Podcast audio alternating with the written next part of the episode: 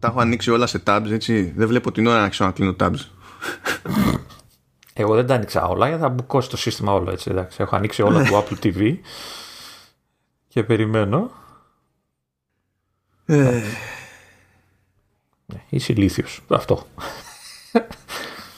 και κάπως έτσι όμορφα ξεκινάει το κομμάτι σε 112 με αγανάκτηση από το, από το Λεωνίδα, απελπισία από το Μάνο. Καλά πάμε. Ε, μα τώρα εντάξει να σου πω κάτι. Έχεις παραγίνει. Ανοίγω κι εγώ κακομύρι στο Note και το, την πρώτη φορά μάλιστα το βλέπω ότι ζορίζεται να κάνει sync. Συνήθως το κάνει ρε παιδί, μέσα σε δευτερόλεπτα έχει κάνει sync και φέρνει τα αυτά. Και ζορίζεται και λέω τι, τι, τι. Και ξαφνικά κάνει ένα φραπ και γεμίζει όλη η οθόνη μου με χιλιάδες notes. Δεν ξέρω καν. Δηλαδή έλεγα τώρα κανονικά έπρεπε να κάτσω να τα ανοίξω ένα-ένα να δω τι λένε. Ε, μετά το τρίτο, τέταρτο scroll που έκανα, λέω Α, παράταψω. δεν μπορώ. Χιλιάδες. Και θα λες μετά, δεν προλάβαμε να πούμε τίποτα. Πού να προλάβουμε; Έβαλα και cheat το μεταξύ. Έβαλα τα, τα previews των, των links μέσα στο Note να είναι πιο μικρά. Για να δίνουν την εντύπωση ξέρεις, ότι πιάνουν λιγότερο χώρο από ό,τι θα πιάνουν και αλλιώς. κάνω scroll και κάνω scroll. Εντάξει. Ε, Εν τω μεταξύ έχεις, έχεις και, α, α, πώς το λένε, links που είναι για μετέπειτα. Για, γιατί ξέρεις ότι αυτά, ο- ότι έχουμε καλύψει τα προηγούμενα και να έχουμε και καβάτζα για την επόμενη φορά.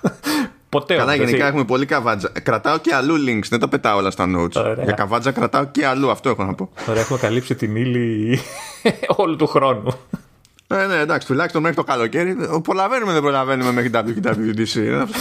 Ε, αυτό. Κάποιος να του πάρει το, την εφαρμογή που του πετάει τα links. ε. να ησυχάσουμε. Το RSS είναι φίλος μας. Το RSS είναι φίλος μας. Αυτό έχω να πω. εγώ. Ε, Καλώς ήρθατε Λοιπόν. στο κομμάτι S. Έτσι. Ναι. Γεια σας, ε, και όπως πάντα μιλάμε μεταξύ μας και. Ναι. Ε, τι κάνεις, εγώ είμαι ο, ο λίγο έως πολύ ξενερωμένος.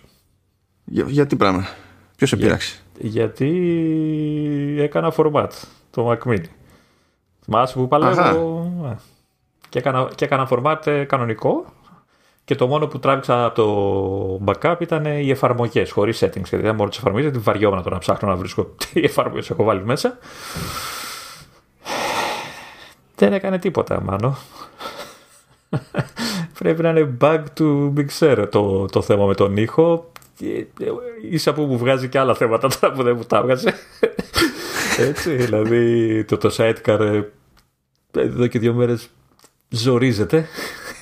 δεν ξέρω ένας συνδυασμός όλων αυτών που πίζει. και- Γιατί ο, τα προβλήματα από τον ήχο τα παθαίνω όταν έχω ανοιχτό το sidecar και το parallels. Δεν ξέρω αν ο συνδυασμός είναι θανατηφόρος. Ε, σήμερα έκανε slow down το sidecar που δεν το κάνει έτσι. Δηλαδή ε, έκανε draw τα παράθυρα, ξέρεις, το βλέπεις να το σχεδιάσεις σε κάποια φάση. ε, ε, το έχεις ενεργό και πας στο εικονιδιάκι απάνω που ξέρεις, σου λέει ότι είσαι συνδεδεμένος στο τάδε iPad κτλ. Και, και το οποίο ενώ είναι highlighted και σου λέει ότι είναι ενεργό και το βλέπεις, κάποια στιγμή σταματάει να είναι highlighted. Ενεργό το sidecar, έτσι δεν έχεις θέμα. Και επειδή είναι στα, ε, δεν, υπάρχει highlight, δεν είναι highlighted, δεν μπορείς να το κλείσεις, δεν καταλαβαίνεις ότι το κλείνεις. Δηλαδή το πατάς και φρικάρει. Και πρέπει να το κάνεις χειροκίνητα από το iPad να κλείσεις το, ξέρεις, το, την αντίστοιχη ας πούμε, εφαρμογή που ανοίγει. Και μετά παίρνει χαμπάρι και, και, και εντάξει, οκ. Και αυτός Πολύ το κάνει ωραίο το- συστηματικά. Αυτό μου το κάνει τώρα μετά το format το έχω παρατηρήσει. Ε, μου το κάνει. Ε, γενικά είμαι πάρα πολύ ωραίο το Big Sur. δεν ξέρω αν φταίει το μηχάνημα, αν φταίει. Δεν, δεν. Δεν ξέρω κι εγώ να σου πω γιατί. Καλά, έχει κουφάρι, παιδί μου το Big Sur και όχι τίποτα άλλο. Έχει και bugs τα οποία κρατάνε, ξέρω εγώ, και χρόνια. Είναι με- απλά, ξέρεις, τα φέρνει μαζί του από άλλες εκδόσεις. Ναι. Ε, αλλά δεν. Αυτό που με μπλέκει είναι ότι ειδικά αυτό που λες με τον ήχο, ας πούμε, δεν έχω πέσει πάνω του. Ξέρεις, το διαβάσω κάπου ότι παίζει Μα αυτό είναι που τρελαίνομαι γιατί λέω. σχετική γκρίνια. Έλεγα ότι φταίει ρε παιδί μου, έχει φάει φρίκη το σετάρισμα που έχω κάνει και όλα αυτά με, τα, με τον καιρό και με τα χιλιάδες update και όλα αυτά και τρώει φρίκη. Ε, δεν τρώει φρίκη. Το κάνει, ε, αλλά σου λέω, δεν ξέρω αν φταίει συνδυασμό sidecar parallels, γιατί και το parallels ξέρεις, έχει άλλη, δίνει, έχεις άλλη ρύθμιση για πηγή ήχου και τέτοια άμα θες και τα λοιπά. Δεν ξέρω πού μπλέκει το όλο, το όλο ζήτημα. Δεν το ξέρω αυτό. Πολύ, πολύ μπέρδεμα. Έχει στείλει τουλάχιστον feedback. Τι να στείλω, δεν μπορώ να στείλω κάτι. Δεν, τι να τους Γιατί δεν περιγράψω μπορείς να ακριβώ. Ε, αυτό που μου περιγράφεις. Ε, δεν μπορείς να το περιγράψεις. Δηλαδή, θα τους πεις ε, ότι σκαλούν τα ηχητικά εφέ, αλλά ο ήχος παίζει. Δηλαδή, Πώς θα το πεις αυτό ακριβώς, δηλαδή πώς να το εξηγήσεις, πώς να του στείλεις κάτι. Ε... Ε, απλό είναι. Και... Βγαίνεις και λες ότι δεν παίζουν στην ουσία την ώρα που Μα, υποτίθεται ότι έπρεπε να παιχτούν. Ναι, δεν το κάνεις συνέχεια. Εκεί που, που πας και δουλεύω εγώ και ακούγεται κάποιο και ξαφνικά καταλαβαίνω ότι λαμβάνω πράγματα. Ξέρω εγώ, αδειάζω το τράσκαν και δεν κάνει αυτό το χρούτ χρούτ. και συνειδητοποιώ μετά ε, ότι φρικάρει και το Spark. Ε, καμιά φορά. Ε, αυτό εντάξει, πέσουν τους Spark θέμα, ρε, έχει και καιρό να κάνει update. Ε, και, και, και πας στα, στα preferences του ήχου, το ηχητικό εφέ, και παίζεις με τις πηγές του ήχου που σου έχει διαθέσιμες. Ξέρω, έχω την εξωτερική οθόνη, έχω τα, το ηχιάκι του Mac Mini, έχει ξέρω εγώ, για AirPlay κτλ. Παίζεις, μπας και με την εναλλαγή ε, και με παίξιμο με το volume ε, ξεκολλήσει. Και το καταλαβαίνεις γιατί με το που ξεκολλήσει παίζουν 4, 5, 6, 7 ήχοι που ήταν να παίξουν ξέρεις, όταν ήταν να παίξουν. Ε, ωραία. Οπότε όταν σου τυχαίνει αυτό το πράγμα. Α. Όταν σου τυχαίνει αυτό το πράγμα, τότε έχει ένα νόημα, διότι όταν πας να στείλεις feedback, ε, τότε μαζεύει και diagnostics το, το assistant και τα στέλνεις μαζί. Εγώ λέω να, να κάνω κάτι καλύτερο, να το πάρω και να το πετάξω, να ησυχάσω, έτσι. Απλά να ξέρεις ε, ότι αν το κάνεις αυτό για diagnostics και του στείλεις, καλό είναι πριν χρειαστεί να στο ζητήσουν. Αν, που, λέμε τώρα, έστω ότι επανέρχονται και σου ζητάνε το οτιδήποτε. Σημείωσε και ακριβώς την ώρα που έχει γίνει το, το ότι έχει γίνει και γράφτου το. Ναι. Ε, δεν το βλέπουν, υποτίθεται αυτόματα αυτό. Όχι, είναι πολύ δύσκολο γιατί το diagnostics τραβάνε από ένα μάτσο μεριές του συστήματος, όχι συγκεκριμένα για αυτό που του λες, και καλύπτουν διάστημα στην πραγματικότητα. Οπότε ο άλλος δεν ξέρει ακριβώς που να ψάξει. Πρέπει να υπάρχει κάτι που να είναι τελείως λάθος για να φαίνεται εξή πιο μπαμ.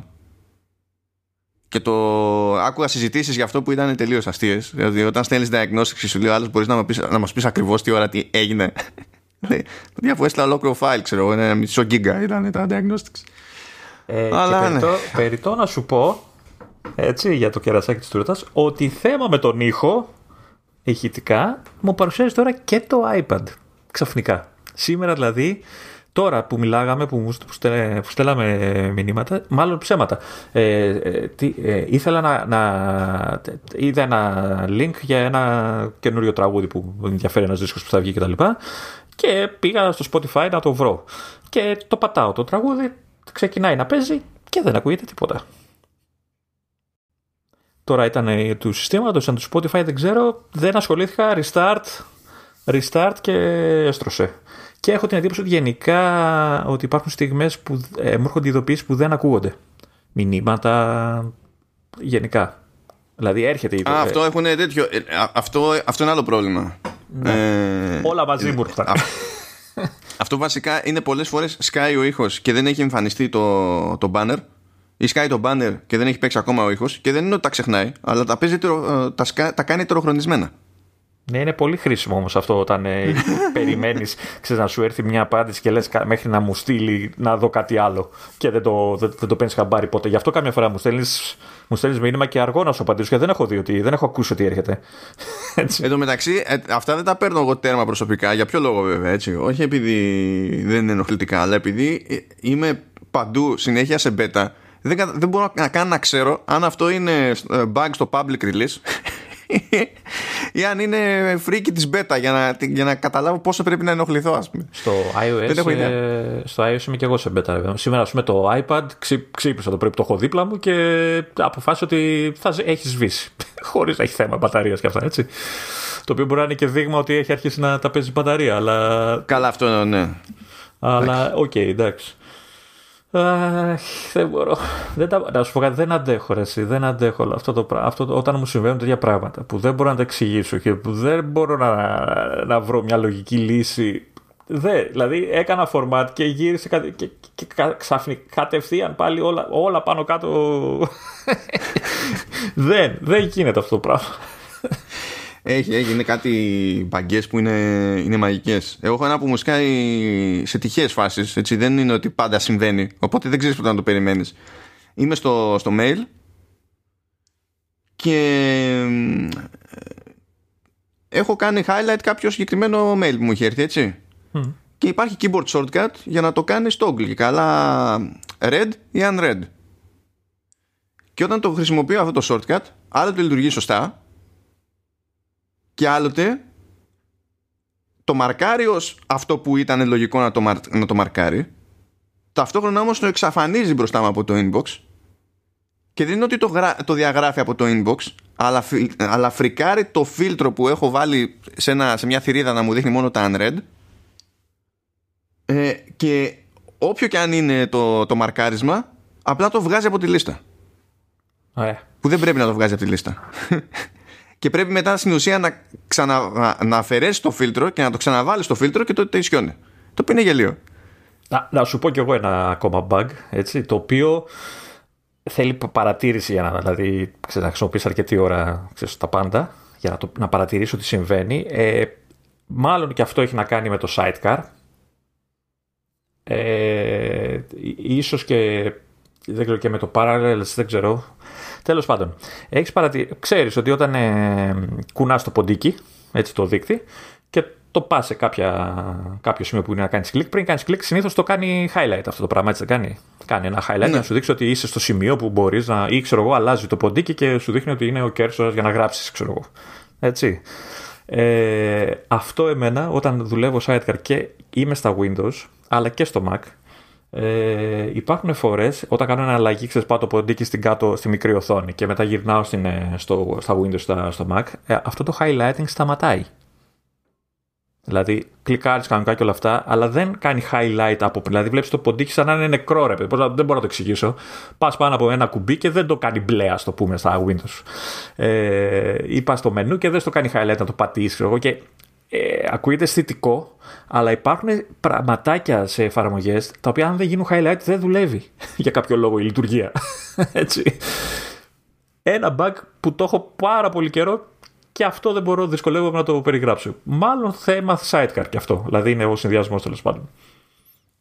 Ναι, ναι, ναι. Υπάρχουν πολλά μικρά, λιγότερο ή περισσότερο εκνευριστικά αλήθεια Υπάρχουν πολλά. Λοιπόν, επειδή όμως πολλά είναι και αυτά που έχεις γράψει εδώ στο, στο note και άμα συνεχίσουμε με τα bugs δεν θα κάνουμε επεισόδιο, έτσι. Ε, εντάξει. Εγώ σε άφησα να εκφραστεί. Ε, σε λίγο ξέρεις, θα τα σπάσω όλα.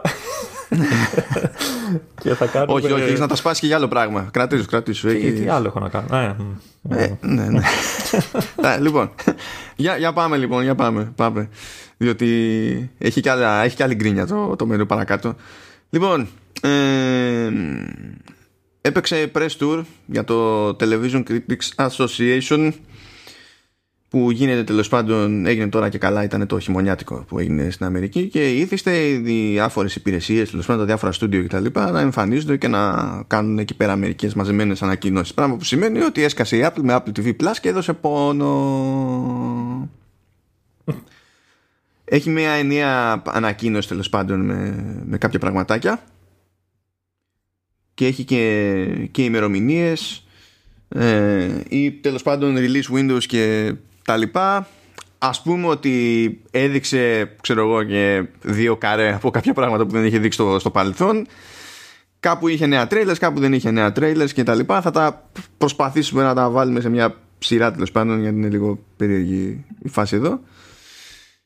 Λοιπόν έχουμε και λέμε ε, ανακοινώθηκε το ανακοινώθηκε παρουσιάστηκε τέλος πάντων το, το Physical με τη, με τη Rose Byrne που έχει έχει ένα έχει ένα μαγικό κόνσεπτ τέλος πάντων λαμβάνει χώρα στη δεκαετία του 80 και σου λέει ότι είναι μια νοικοκυρά εκεί πέρα με, με το σύζυγό της, προσπαθεί να γίνει δημοτικός σύμβουλος ή κάτι τέτοιο και υποτίθεται ότι είναι λίγο αμφιλεγόμενη η προσπάθειά του αυτή και η καμπάνια του δεν ξέρω γιατί ακριβώς. Ε, γενικά η Μπέρν κάνει εκεί τη, την πυθύνια σύζυγο και τα λοιπά αλλά βαριέται που ζει και έχει και εκείνη τη δική της φιλοδοξία και τα λοιπά κάπου πηγαίνει μπλέκει εκεί ε, με την τάση της εποχής ε, ξέρεις, με τη γυμναστική με personal training ο Θεός να το κάνει με βιντεοκασέτες.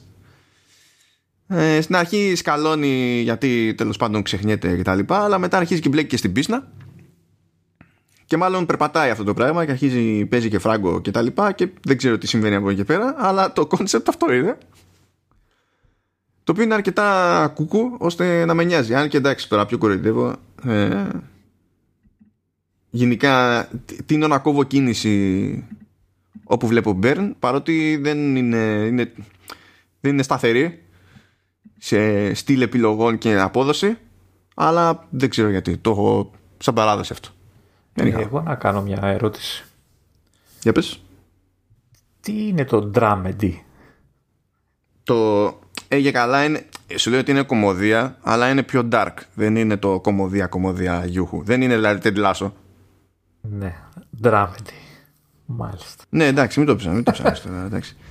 Λοιπόν, αυτό θα βγει, λέει, ε, καλοκαίρι του 2021. Προγράμμα παρακάτω. Κοντά δηλαδή. Ναι, ναι, ναι. Ναι, δε, αυτά που έχει δείξει δεν είναι για πολύ μακριά σε αυτή την περίπτωση. Έτσι κι αλλιώς αυτό το ρόλο βαράνε τα press tours. Δεν είναι για να ανακοινώσουν για του Αγίου. Είναι για να καταλάβουμε τι παίζει το πρόγραμμα προχωρώντας. Ε, την επίσημη πρώτη του έκανε και το Lizzie Story που είναι μεταφορά ε, έργου του Stephen King και τώρα είναι πολύ περίεργος να δω ποια θα είναι η κατάληξη στη, στην ας το πούμε τηλεοπτική αυτή μεταφορά την άποψη ότι ε, την προσαρμογή την έχει αναλάβει ο ίδιος ο Stephen King είναι executive producer και τα λοιπά έχει αναλάβει και εκείνος ε, τη, τη διασκευή ξέρω εγώ σε κάποιο βαθμό τέλος πάντων που γίνεται σε limited series ε, είναι executive producer και ο J.J. Abrams, εντάξει, κλασικά. Ε, Αυτός πάει με, με, παντού, έτσι. Με, παντού, ναι, παντού, ναι, ναι, ναι. Ε, στην παραγωγή είναι και η Moore, η οποία παίζει έτσι κι αλλιώς σε αυτή τη, την περίπτωση. Και μιλάμε για, για thriller με πρωταγωνίστρια, πρωταγωνίστρια δηλαδή με πρωταγωνιστικός χαρακτήρας, το πούμε έτσι, είναι η Lizzie Landon, που παίζει η Moore και υποτίθεται ότι είμαστε δύο χρόνια μετά το θάνατο του, του συζύγου της, του, του Clive Owen, ρε Clive Owen. Δηλαδή, ούτε στις ταινίες δεν μπορείς να είναι ζωντανός, ας πούμε, ξέρω εγώ. Και τέλος πάντων υποτίθεται ότι κάτι αρχίζει και συμβαίνει που αναγκάζει τη, την ηρωίδα να έρθει αντιμέτωπη τέλος πάντων με αναμνήσεις από το γάμο της και, και τα λοιπά. Δεν ξέρω τώρα περισσότερες λεπτομέρειες. Ε, Limited Series ήταν και αυτό και Sky επίσης το καλοκαίρι. Τώρα, εδώ είναι που αναρωτιούνται τι είναι αυτό, δηλαδή πιο dramedy και, και ιστορίες. Λοιπόν, ε, φύτρωσε και το Smigadoon. Είδες. το, το κάνεις ε, το, το δοκίμαζε όλη μέρα πώς θα το πεις όχι, εντάξει, δεν είχα πορεία για το πώς λέγεται. Απλά με συγκλονίζει το θαυμαστικό στο τέλος. Γιατί είναι μέρος του τίτλου το θαυμαστικό γι' αυτό. Και είναι λέει παροδία εμβληματικών musical με πρωταγωνιστές την Cecily Strong και τον King Michael Key που υποτίθεται ότι είναι ένα ζευγάρι ε, που πάνε εκεί πέρα να κάνουν ένα ταξίδι και καλά για να ισιώσουν τη, τη μεταξύ τους σχέση και καταλήγουν σε μια μαγική λέει πόλη όπου όλοι οι κάτοικοι εκεί πέρα ε, είναι σαν να ζουν σε ένα studio musical από τη δεκαετία του 40. Και ο μόνος τρόπος να φύγεις από αυτή την πόλη είναι να ανακαλύψεις την πραγματική αγάπη. Πώς φαίνεται αυτό; Δεν ξέρω, δεν λέω γιατί όλα μου φαίνονται περίεργα που νιμιέ και όταν τα βλέπω αλλάζω γνώμη και μετά λέω γίνομαι ρόμπα. Όχι, δεν θα πω. και αυτό είναι καλοκαίρι του, του 2001 Όλα για καλοκαίρι. Και τώρα. Δηλαδή. Ναι, ναι, ναι, ναι, σχεδόν τα πάντα που, που δείξανε είναι, ξέρεις, ο νούπο, ας το πούμε έτσι. Που βέβαια θα, το, το, θα το σχολιάσουμε αυτό λίγο παρακάτω, αλλά γιατί είναι λίγο περίεργο το, περίεργος ο προγραμματισμός έχει καταλήξει, αλλά τέλος πάντων, ok. Okay.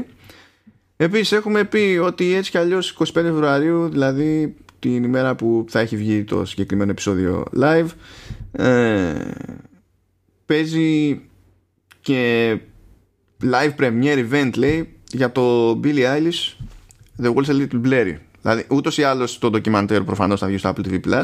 Απλά σε... έχουν κανονίσει τέλος πάντων και ένα live event με μια έτσι πιο σχετικά μικρή ας το πούμε έτσι συναυλία της, της Eilish Σουντιακή φαντάζομαι. Που θα προβληθεί και από Apple Music και από Apple TV Plus και από το κανάλι της, της Billie Eilish στο YouTube. Οπότε είναι σαν να λέμε ότι τέλος πάντων το live event είναι σαν τα λεγόμενα DVD extras που φαντάζομαι ότι θα συνεχίσει να προβάλλεται αυτό, να υπάρχει σαν επιλογή ρε παιδί μου και, στη, και στο Apple TV Plus μετά, αλλιώς δεν έχει κανένα συγκλονιστικό νόημα ούτε την ανακοίνωση να κάνεις. Πάμε, έχουμε κι άλλα. Ε, πήρε ημερομηνία εξόδου το, το The Mosquito Coast. Βγαίνει 30 Απριλίου στο, στο Apple TV Plus. Ε, είναι δραματική σειρά, μεταφορά από μυθιστόρημα. Πρωταγωνιστεί ο, Just, ο Justin Theroux και Melissa George. Και τα ε, Ναι, φαντάζομαι. Ε, μιλάμε για μια οικογένεια που βρίσκεται διοκόμενη από τις Ηνωμένες Πολιτείες δεν ξέρω για ποιο λόγο τέλος πάντων και την κάνουν να δραπετεύσουν προς Μεξικό μεριά. Δεν ξέρω τι παίζει τώρα σε λεπτομέρειες αλλά it is what it is σε αυτή τη, την περίπτωση. Και αυτό είναι καλά αυτό είναι πιο κοντινό είπαμε είναι 30 Απριλίου έτσι. Επίσης πήρε η ημερομηνία η δεύτερη σεζόν του, του Mythic Quest.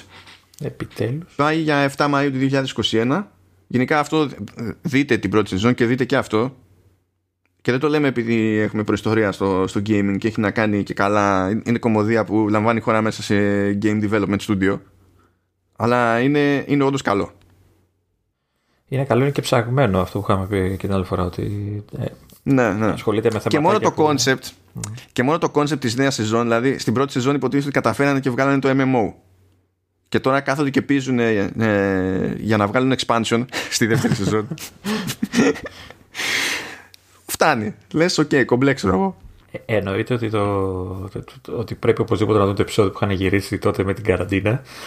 Που το είχαν ναι, γυρίσει ναι. Με, με iPhone, το οποίο είναι απίστευτα καλό. Έχει πολύ γέλιο. Α, έχει, έχει αναφερθεί εντωμεταξύ και το Mr. Corman το οποίο δεν είδα να παίρνει κάποιο νέο τρέιλερ ή ημερομηνία και τα, λοιπά αλλά υποτίθεται ότι και αυτό είναι μέσα στο, στο καλοκαίρι και θα δούμε και είναι τώρα ευκαιρία να πούμε εκεί πέρα για το για τη φάση με το περίεργο αυτό καλοκαίρι λοιπόν τώρα είμαστε σε μια κατάσταση έτσι, που έχουμε ημερομηνίες για κάποια πράγματα όχι για τα, για τα πάντα έτσι, δηλαδή από, συγκεκριμένα, από συγκεκριμένα πράγματα είναι ε, αυτό το ντοκιμαντέρ που είπαμε για Billie Eilish. 12 Μαρτίου το, το Cherry που είναι ταινία. Πρώτη σεζόν του The Mosquito Coast στις 30 Απριλίου. Και δεύτερη σεζόν του Mythic Quest στις 7 Μαΐου. Okay. μέσα στην άνοιξη υποτίθεται ότι περιμένουμε τη δεύτερη σεζόν του Ghost Rider και, του, και τη δεύτερη σεζόν του Home Before Dark που είναι δηλωμένα για άνοιξη αυτά έτσι. Οπότε τέλος yeah. πάντων θα είναι μέχρι τέλη Μαΐου και άκου τώρα καλοκαίρι. Δεύτερη σεζόν Ted Lasso. Δεύτερη σεζόν The Morning Show. Δεύτερη σεζόν Central Park. Δεύτερη σεζόν Truth Be Told. Lizzie Story που είπαμε του. του Stephen King. Ναι, του Stephen King. Mr. Corman. Smigadoon και Physical. Όλα. Και απλά α, αναφέρουν για, για φθινόπωρο ότι τότε θα σκάσει η δεύτερη σεζόν του C, εντάξει, και τότε θα σκάσει και η πρώτη σεζόν του Foundation, που εκεί πέρα φαντάζομαι ότι θα στάξουν φράγκο. Ναι. Γιατί το προσπαθούν να το χαϊπάρουν από νωρίς αυτό. Τώρα, Ted Lasso, Morning Show, Central Park και Truth Be Told είναι εύκολο να σκεφτεί κανένας ότι δεν τα είχαν υπολογίσει ότι θα πάνε καλοκαίρι. Ότι τα θέλανε για πιο νωρίς, τα θέλανε μες στην άνοιξη. Ή, ή τέλος πάντων να, να, είναι πιο απλωμένα, ρε παιδί μου, να καλύψουν πιο πολύ περί... μεγαλύτερη ναι. περίοδο. Αλλά νομίζω, νομίζω ότι καταλήγουν καλοκαιριάτικα λόγω κορονοϊού. Επειδή είχαν start-stop στις παραγωγές, κάτι μπρο-πίσω και τέτοιες ιστορίες. Οπότε από σπόντα θα καταλήξουμε να έχουμε ένα μάτσο πράγματα με στο καλοκαίρι.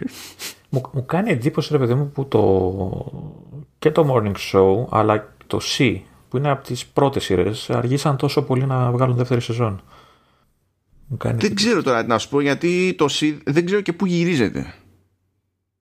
Να είναι καμιά Νέα Ζηλανδία, δεν θυμάμαι τώρα που γυρίζεται αυτό το πράγμα. Αλλά ξέρεις, ανάλογα με το πού, επειδή έχει πολύ εξωτερικό γύρισμα αυτό, δεν είναι ότι.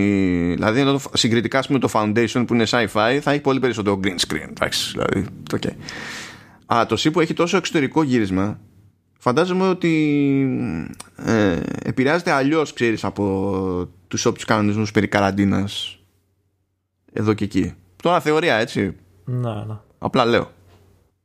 Βάλει κιόλας ότι είναι και ακριβή παραγωγή γενικότερα, ρε παιδί μου. Και θα έχει ε, και πιο ζώρικο pre-production και τέτοια. Αλλά τέλος πάντων.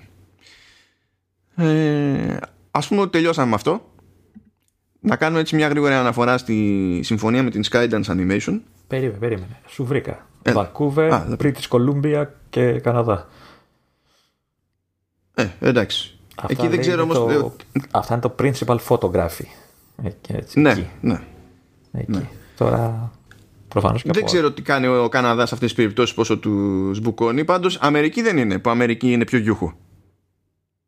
Έτσι, ο Καναδάς είναι πιο σφιχτός, από όσο έχω καταλάβει. Δεν ξέρω αν το καθυστερήσανε. Δεν θυμάμαι, νομίζω τα σχόλια ήταν κάπως σκληρά για, το, για την πρώτη σεζόν. Εμένα μ' άρεσε. Δεν μπορώ να πω. Κοίτα, και για το The Morning Show ήταν κάπως σκληρά. Γιατί γενικά είχαμε πει και τότε ότι τα reviews βγαίνανε από τα τρία, τα, από τα τρία πρώτα επεισόδια. Που αυτό εμένα δεν μου φαίνεται γενικά Λογικό. ιδιαίτερα πρακτικό. αλλά τέλος πάντων τώρα. Το έχουν παράδοση σε αυτό το άθλημα. Δεν ξέρω γιατί δεν αλλάζει αυτή η παράδοση. Δηλαδή, ακόμα και όταν βγαίνει μια σειρά στο Netflix και βγαίνει με, τη μία, με όλα τα επεισόδια, δεν είναι αυτονόητο ότι αυτοί που θα γράψουν review απέκτησαν πρόσβαση σε όλη τη σεζόν με τη μία. Άντε βγαλάκα. Λοιπόν, λοιπόν, πάμε, πάμε, πάμε γιατί έχουμε, έχουμε δουλειά. Λοιπόν, Skydance Animation, κονέ με την Apple. Είχαν κάνει έτσι κι αλλιώς κονέ για, για δύο animated movies, το Luck και το Spellbound. Αλλά καθώς μιλούσαν εκεί πέρα, είπαν, ξέρω εγώ, πώς να κάνουμε κάτι, κάτι παραπάνω. Και κάνανε τέλος πάντων μια συμφωνία πλέον για κάποια χρόνια ώστε οι παραγωγές του Skydance Animation να σκάνε Apple TV Plus και ούτως ή άλλως δηλαδή έρχονται, έχουν συμφωνήσει ότι θα σκάσουν δύο σεζόν από μια άλλη παραγωγή, το The Sets for Wondla, ε, που είναι και αυτό βασίζεται σε σειρά βιβλίων και θα συνεχιστεί η φάση. Εδώ υπάρχει μια λεπτομέρεια εκεί πέρα ενδιαφέρουσα που προφανώς και σχολιάζεται στις ΗΠΑ περισσότερο από ότι εδώ πέρα, γιατί εδώ δεν παίρνουμε το ίδιο εύκολα χαμπάρι, αλήθεια είναι. Είναι ότι η επικεφαλής όχι της εταιρείας Skydance Animation αλλά του, του, animation τέλος πάντων σαν τμήμα mm.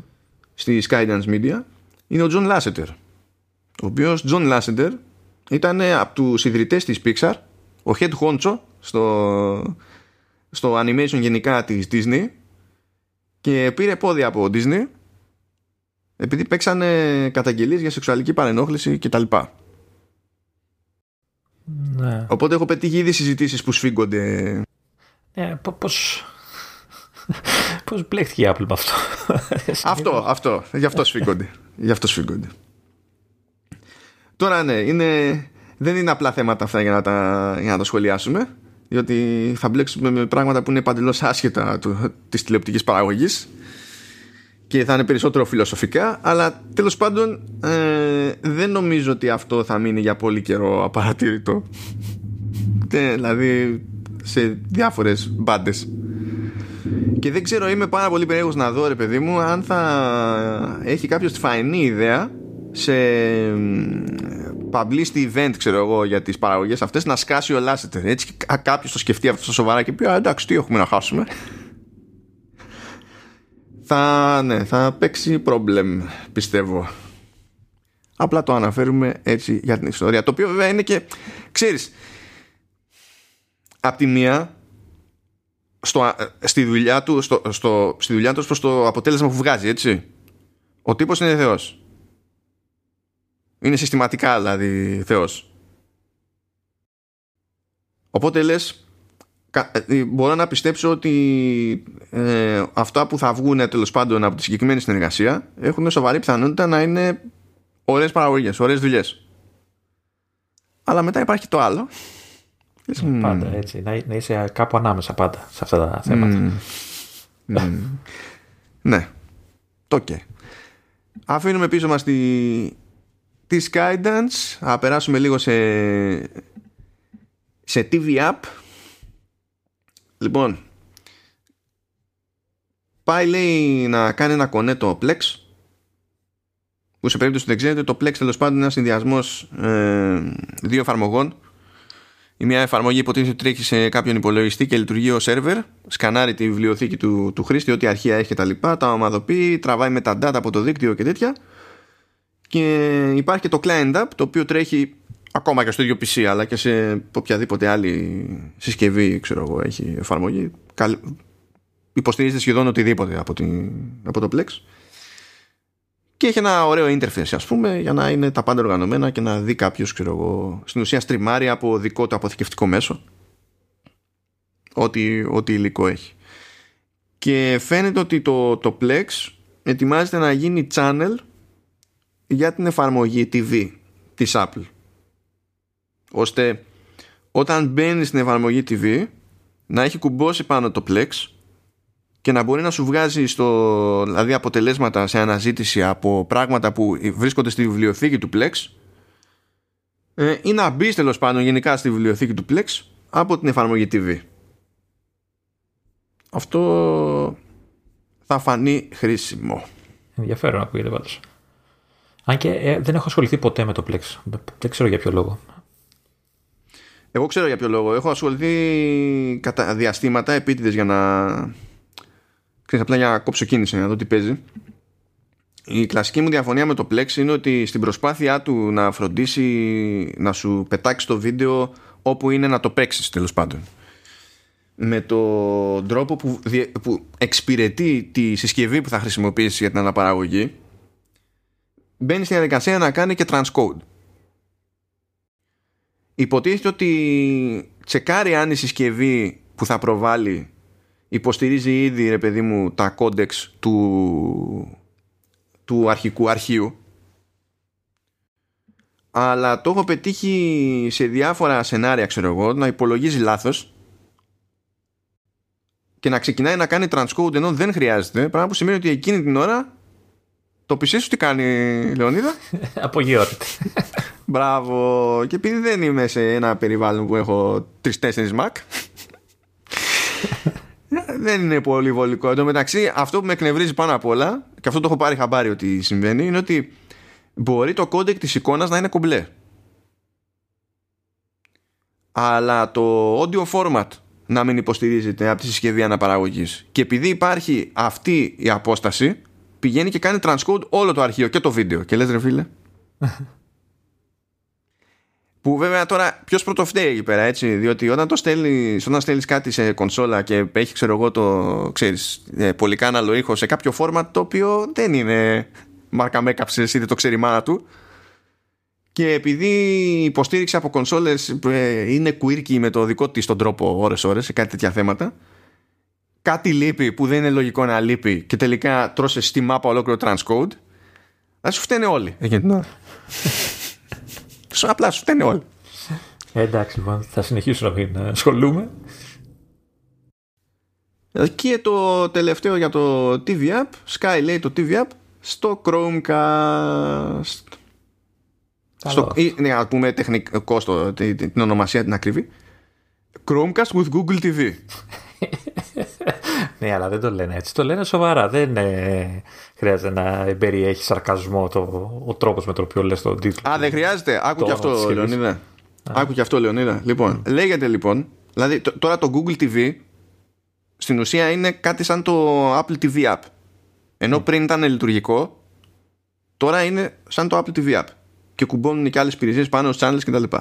Αυτό σημαίνει ότι στο Google TV App εμφανίζεται το Apple TV App ως channel και άμα μπεις μέσα υποστηρίζεται και τα channels του Apple TV. Πράγμα που σημαίνει ότι ανοίγει Google TV, βρίσκεις στα channels του Google TV το Apple TV και μετά μπορείς να μπεις στα channels του Apple TV και γίνεται η ρώσικη μπαμπούσκα. Ανοίγεις υπηρεσία, βγάζεις υπηρεσία. ναι, χάνεσαι κάπου εκεί. Στα μπρος πίσω δεν ξέρεις που βρίσκεσαι, που πατάς και, και τα λοιπά. Και λες, ναι. Πάντως okay. πάντως είναι θετικό έτσι. Τέτοιες συσκευούλες νομίζω πρέπει να τις υποστηρίξει Apple. Βοηθάνε. Ναι, όχι, καλά κάνει και ο ένας και ο άλλος. Δεν είναι θέμα. Προς όφελος της Apple είναι και εμέσως είναι προς όφελος και της και της Google. Γιατί όλοι τώρα που έχουν κάτι που μοιάζει με πλατφόρμα, ας το πούμε έτσι, έχουν την ελπίδα να κουμπώνουν όλοι πάνω τους ώστε ξέρεις να ξέρει ο χρήστης ότι θα πάει σε μία εφαρμογή και θα βρει ό,τι είναι να βρει. Το οποίο είναι ένα πάρα πολύ χαριτωμένο πλάνο που δεν πρόκειται να πετύχει ποτέ χωρίς το Netflix. αλλά τέλος πάντων, α, άλλη, άλλη κουβέντα αυτή.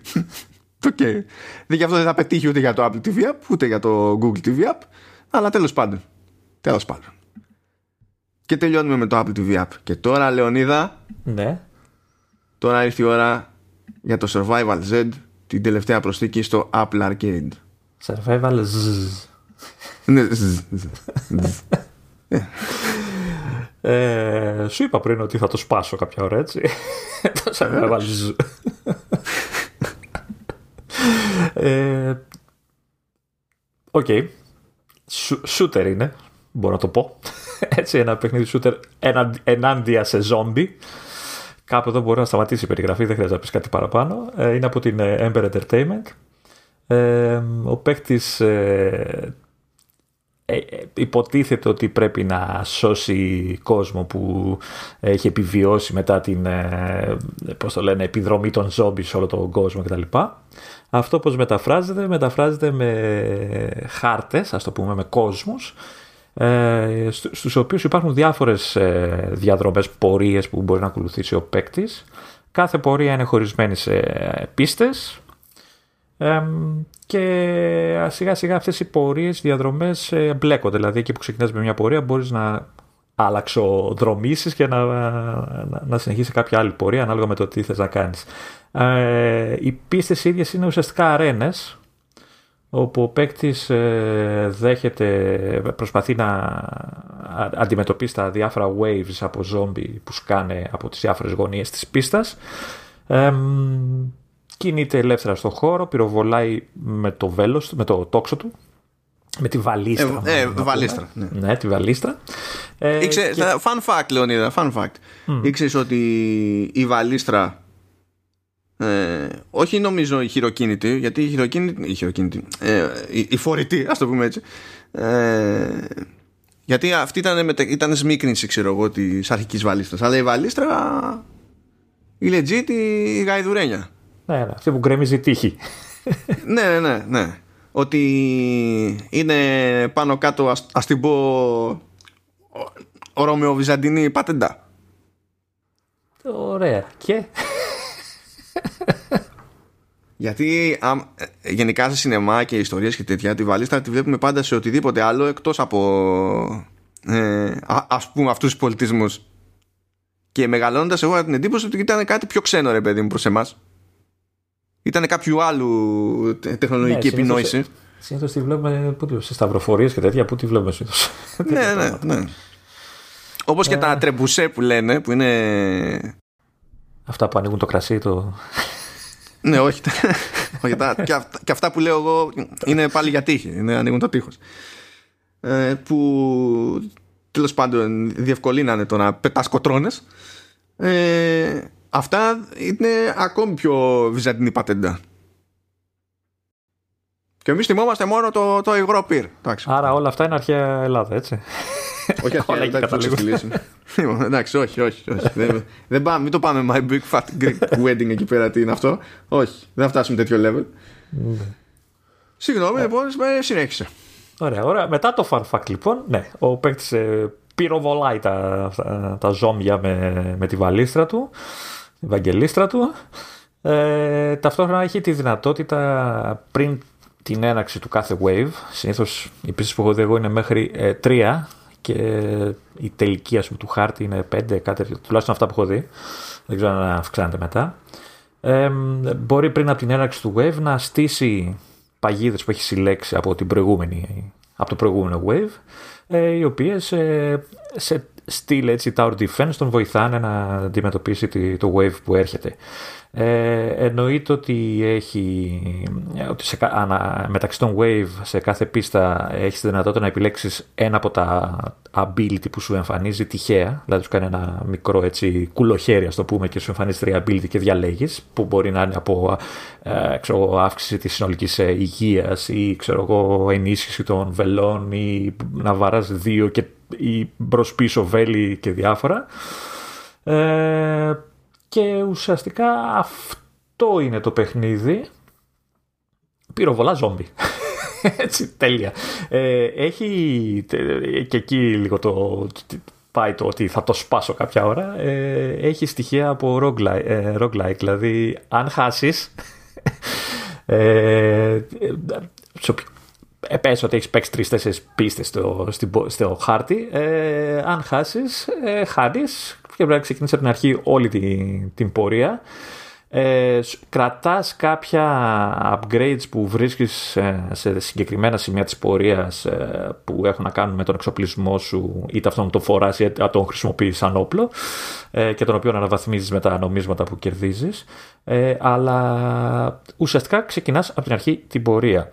Δεν θα ήταν ουσιαστικό, μεγάλο αυτό το πρόβλημα αν από τον τρίτο χάρτη που είμαι εγώ, εσύ έχεις φτάσει στον τέταρτο θα μου πεις, ε, η πορεία που έχεις να, να, να διασχίσεις για να φτάσεις στον τελικό σου προορισμό ε, είναι απλά τεράστια, δηλαδή έχει άπειρες... Ναι, έχει πολλά περισσότερα στάδια, ναι. Ναι, έχει άπειρες πίστες και στάδια που πρέπει να, να κάνεις και το κυριότερο, εγώ έτσι το εκλαμβάνω, ότι υπάρχουν πράγματα μέσα στο παιχνίδι, υπάρχουν δηλαδή ε, επιθέσεις των αντιπάλων οι οποίες είναι απλά unbalanced. Και τι εννοώ, Έχω παρατηρήσει και την έχω βάλει στο μάτι την κυριούλα της Ζόμπενα, τη μία τη συγκεκριμένη, η οποία μέσα στο χαμό που σου έρχονται εξίσου τσούρμο τα ζόμπι πάνω σου και προσπαθείς να, να τα κοπανίσεις, ε, είναι μία ζόμπενα η οποία σου πετάει μία πράσινη γλίτσα, δεν ξέρω εγώ, σφαίρα στην πούμε, η οποία όταν σε χτυπήσει σου τρώει πάνω από το μισό της ενέργειάς σου. Ε, ό,τι upgrade και να έχεις κάνει, ας πούμε έτσι. Δηλαδή, ε, ε, ε πολλές φορές έχω φτάσει να, είμαι, ξέρω, να έχω ξέρω, 160 hit points. Ε, και με βαράει αυτή και ξαφνικά είμαι στο 60, 70, 80. και με δεύτερο μπαμ, γιατί συνήθως την τρως και δεύτερη, ε, χάνεις. Οπότε όλα από την αρχή. Ξανά. Ναι, ναι. Το, το, το σπα. Και έχει και άλλους τέτοιους που είναι λίγο unbalanced αυτό. Ε, και είναι unbalanced όχι μόνο επειδή σου τρώει πολύ ενέργεια, αλλά επειδή είναι και δύσκολο αρκετά σαν παιχνίδι.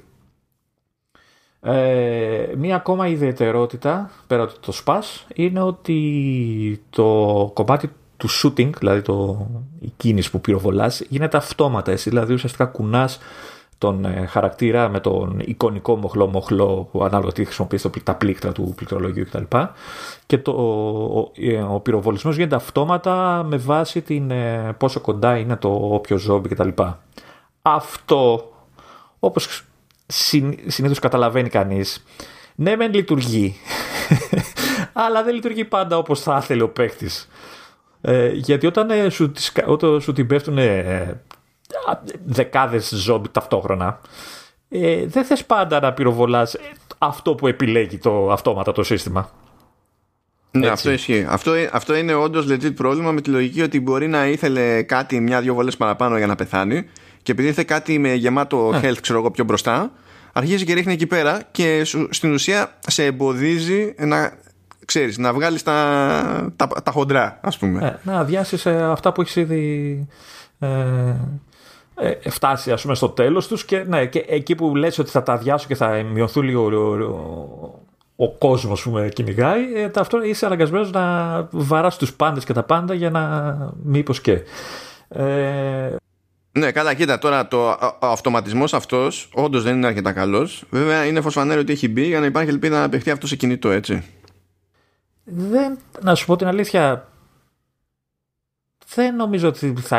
Δηλαδή, έχω δει παιχνίδια με πιο περίπλοκο χειρισμό που το έχουν, το καταφέρνουν και με touch control. Δηλαδή, σαν, σαν μοχλός, δουλεύει OK το, το παιχνίδι σε, σε οθόνη αφής.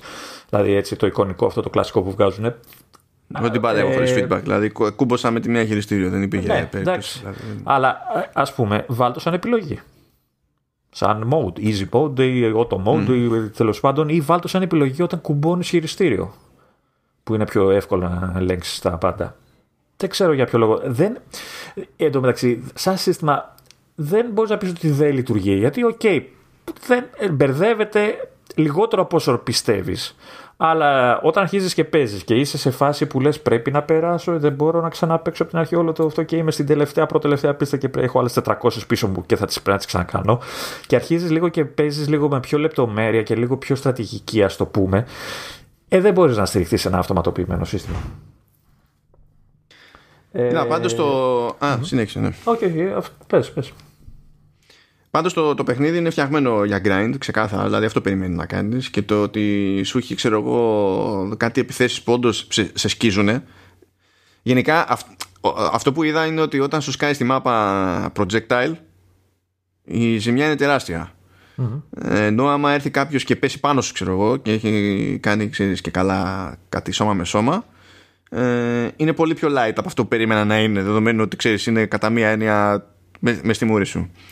Ε, βέβαια το παιχνίδι περιμένει γενικά να επενδύεις ξανά και ξανά σε νέο armor και νέα αντικείμενα που βρίσκεις πράγμα που σημαίνει ότι πρέπει να το συνυπολογίσει αυτό κάποιος και όταν διαλέγει διαδρομή τέλος πάντων από τις διαθέσιμες για να φτάσει από τη μια άκρη του χάρτη στην άλλη διότι υπάρχουν ε, κάποιοι προορισμοί που είναι ξεκάθαρα για αυτό το λόγο δηλαδή απλά πας εκεί και κάποιος σου δίνει κάποιο καλύτερο αντικείμενο στο οποίο πρέπει να επενδύσεις μετά ξέρω εγώ coins για να αναβαθμιστεί και να σου ανεβάσει το stat πιο πάνω, το όποιο stat τέλος πάντων επηρεάζει, πιο, πιο πάνω από το ταβάνι που είχε το προηγούμενο item που χρησιμοποιούσες, ας πούμε. Σε αυτό βασίζεται. Και στην ουσία είναι ένα παιχνίδι στο οποίο τελικά πρέπει, ξέρεις, να κάνεις grind ε, μέχρι να φτάσει σε ένα σημείο που σε παίρνει να κάνεις brute force, ξέρω εγώ, κάποια, κάποια πράγματα. Το θέμα είναι ότι οι αναβαθμίσεις που παίρνεις δεν είναι αρκετά, αρκετές. Δηλαδή θέλει ώρα για να πεις ότι είμαι ok. Ναι, θέλει ώρα. Ναι, ναι, ναι. Γι' αυτό λέω για grind. Γιατί είναι, είναι, είναι στάνταρ ότι θα κάνεις grind. Από εκεί και πέρα, πολλά πράγματα είναι στην τύχη, διότι το ποιος χάρτης θα σου βγει σε κάθε περίπτωση, σε κάθε ενδιάμεσο σταθμό, ξέρω εγώ, πέραν του, της αρχής και του τέλους του χάρτη, ε, είναι, είναι random. Και υπάρχουν κάποιοι χάρτες που είναι εξωπραγματικά σπαστικοί. Δηλαδή είναι τόσο στενοί, ας πούμε, που είναι, όχι απλά είναι πιο δύσκολο να ελιχθείς. Λες εντάξει, τέλος πάντων, και αυτό μπορεί να είναι μέρος της πρόκλησης κτλ. Είναι ότι έχουν πολλά μικρά ξέρω εγώ, αντικείμενα που δεν θα τα πάρεις πάνω στο χαμό χαμπάρι και θα κολλήσεις πάνω χωρίς να έχεις συνειδητοποιήσει ότι μπορούσες να κολλήσεις πάνω σε αυτά. Ναι. Και, και είναι και πολλές φορές σε σημεία που ε, δεν έχεις και άλλο τρόπο να φύγεις. Δηλαδή πρέπει να φύγεις από εκεί ναι. που ήρθες, που συνήθως είναι κλεισμένο από ζόμπι. Ε, εγώ να πω ότι με ενοχλεί, με ενόχλησε κιόλας το ότι Προφανώς το κάνουν επίτηδες, αλλά είναι σπαστικό. Το ότι την ώρα που έχεις τη μάχη και πυροβολάς και αυτά, κάποιοι, κάποια ζόμπι σου αφήνουν ε, αντικείμενα. Είτε νομίσματα, είτε παγίδες που μπορείς να χρησιμοποιήσεις τύπου Tower Defense ε, στις αρχές κάθε wave. Ε, δεν σου αφήνουν ενέργεια.